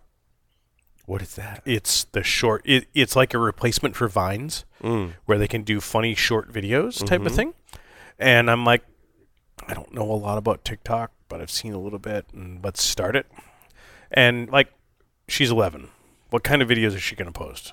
She's going to post pictures of the cat, or videos of the cat, or silly songs. Yeah, my son around the same age. My son's around the same age. Exactly. And, she did one. We have a rabbit named Felicia. So, bye, Felicia. Bye, Felicia. So she did one of those, and it was the rabbit in the cage, and hi, Felicia, and then next thing you know, bye, Felicia, and Felicia's not in the cage. One of those. I'm like, what? That's great. And well, hold on. And, but wait, she posted a video the other day that was her taking the cat, and her this channel is named after the cat that she's playing with, and she's playing with the cat, and she takes the cat, and she picks the cat, and she puts it up in her bunk bed, and the cat looks at her and scowls. She has. This is the third video she's posted, and she has 1,300 likes on this video. It's awesome. Why? Enable ads on that. Why? But why? But why? Because it's a pussy on the bed? Or 11-year-old girl? Or, yeah, that's creepy, too. Absolutely. Like, why? Ooh. Yeah, why? It's. I also think it's amazing how pop culture... They learn about pop culture and they come out with things, and I'm like the whole "Bye Felicia" thing. I'm like, guys, that's from a movie that you're not ready to watch. And they're also going to like say hello to my little friend. Apparently, that appeared in a lot of YouTube videos. And I'm like, do you know what movie that's from? They're like, it's from a movie. What are you talking about? Yeah. I'm like, all right, got a lot of explaining to do now. Right? Say hello to my little friend. That's just not. Anyway. But yeah, it's a terrifying time to be a parent, and I think it's the best approach. I believe we get asked this all the time, right? It's a combination of just spending time with your children, being aware of what they're doing, training, awareness, teaching them, being with them. That's part of it. Yep. The other part of it is you got to use some technology in conjunction with that. Yes. The same thing that we do security in our enterprises too, right? We spend time with our users, we try and educate them, but we also have technology that is trying to protect them as well. It's the same thing at home. When I tell other parents, you know, at Little League and school events, when they talk about iPad usage and inappropriate, I'm like, well, I can just turn the internet off for the whole house. And they're like, how do you do that? I'm like, well, it's a really easy thing. Like, you get the circle thing and you plug it in, you get an app, and you can control time and how much time they spend, what they're watching. And I'm like, it's a great, you know, it's a great measure for that. And we take the non-technology approach. You don't get screen time until your homework's done. Yeah, and it's you got. I believe you got to use both. Yep. Right. And hey, give me your iPad. You're not doing such and such. Give me your iPad. It goes on the charger. I physically will take them from them, and I will also put limits on them with technology. They don't get to take them to their room unless you know they have previously asked, and you have to log everything too. And and you know what? I don't necessarily log anything. Everything, but they think I do. Yes, that's more important. They think I do. Yes, and I go back to the story that the oldest daughter got a Amazon Fire Stick for her TV for Christmas, and said, you know, we're trusting you with what you do, and remember what Daddy does for a living. Daddy can see everything that you do. I am watching you, and I am watching you. And if you watch bad shows. We'll know. The providers have gotten... And 15 minutes later, she installed a game, and I went upstairs. I'm like, hey, how's such and such a game? You got to give them reminders. And she's like, wait, what? And in general, Lee, I think this study's good because it also, I think, should underscore the fact that the providers themselves are giving parents and administrators more tools to monitor this kind of stuff as well. In iOS, all of a sudden, the updates came out. There was it monitors your time, right? Android too, it monitors your screen time, right? Mm-hmm. Yeah. Yep. And Lee, sorry, we hijacked that that total thread about government stuff to turn it into family, but no, I think that was really actually much more relevant. The government stuff is interesting, but the family stuff is what's real to people. That hits a lot closer to home. Well, and I think that leaks into the enterprise, too. You know, Security Weekly sharing information and data with a lot of different organizations. Sometimes the pendulum can swing in the other direction. Mm-hmm. Like, oh, we want you to watch this video, right, for whatever, to approve something or whatever. That's what we do. We create content. Sometimes we like people to view that content.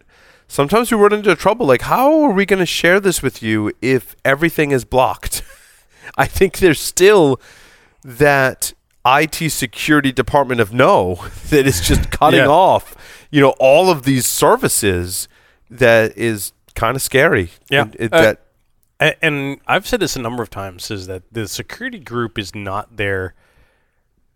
Let's put it. All right, let me rephrase. The security group should not be there to say no.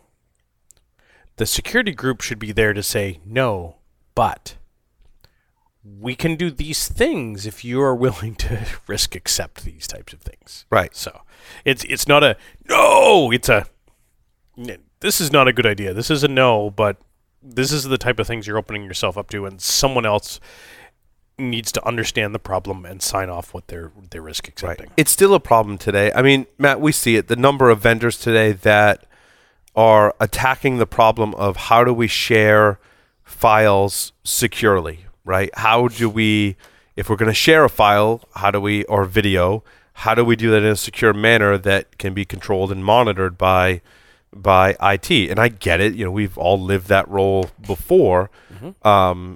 And there's somewhat of a race to, I think, who's going to be the, you know, provider of these applications that allow you to control other applications. Mm-hmm. Mm-hmm. Yeah, definitely. And, you know, we'll continue to see these aspects, right? Who do we trust? Who don't we trust? Who's going to be this layer that allows us to do this? That's just one aspect. And it, you know, this is interesting. It ties into the other article that we wanted from Lee, which is this whole concept of Splunk's change in direction on Russian headquartered companies. I mean, think about that, right? I mean, here's an organization that has said, look, we're not going to continue to sell solutions to literally a whole country. Talk about trust. I mean, that's crazy. Lee. Well, I was reading this and it was kind of interesting, and I was thinking, are they really? I mean, what's behind this? For example, there's a list of embargoed countries that we're not supposed to do business with as the U.S. It's what? North Korea, Libya, there's Cuba, Iran, Sudan, Syria. There's like 5, and Russia is not one of those 5, for better or for whatever reason. And I'm thinking, why Russia? I mean, yeah, there's a lot of political. Is this political hype response, or is there actually a real threat that they're trying to contain? Or is it a response to the political aspects of it too? Yeah, the political hype response. Yeah. If you talk to a lot of enterprises that are doing business internationally, there's a lot of interesting things that go on when, let's say, you set up a corporate office in some other country.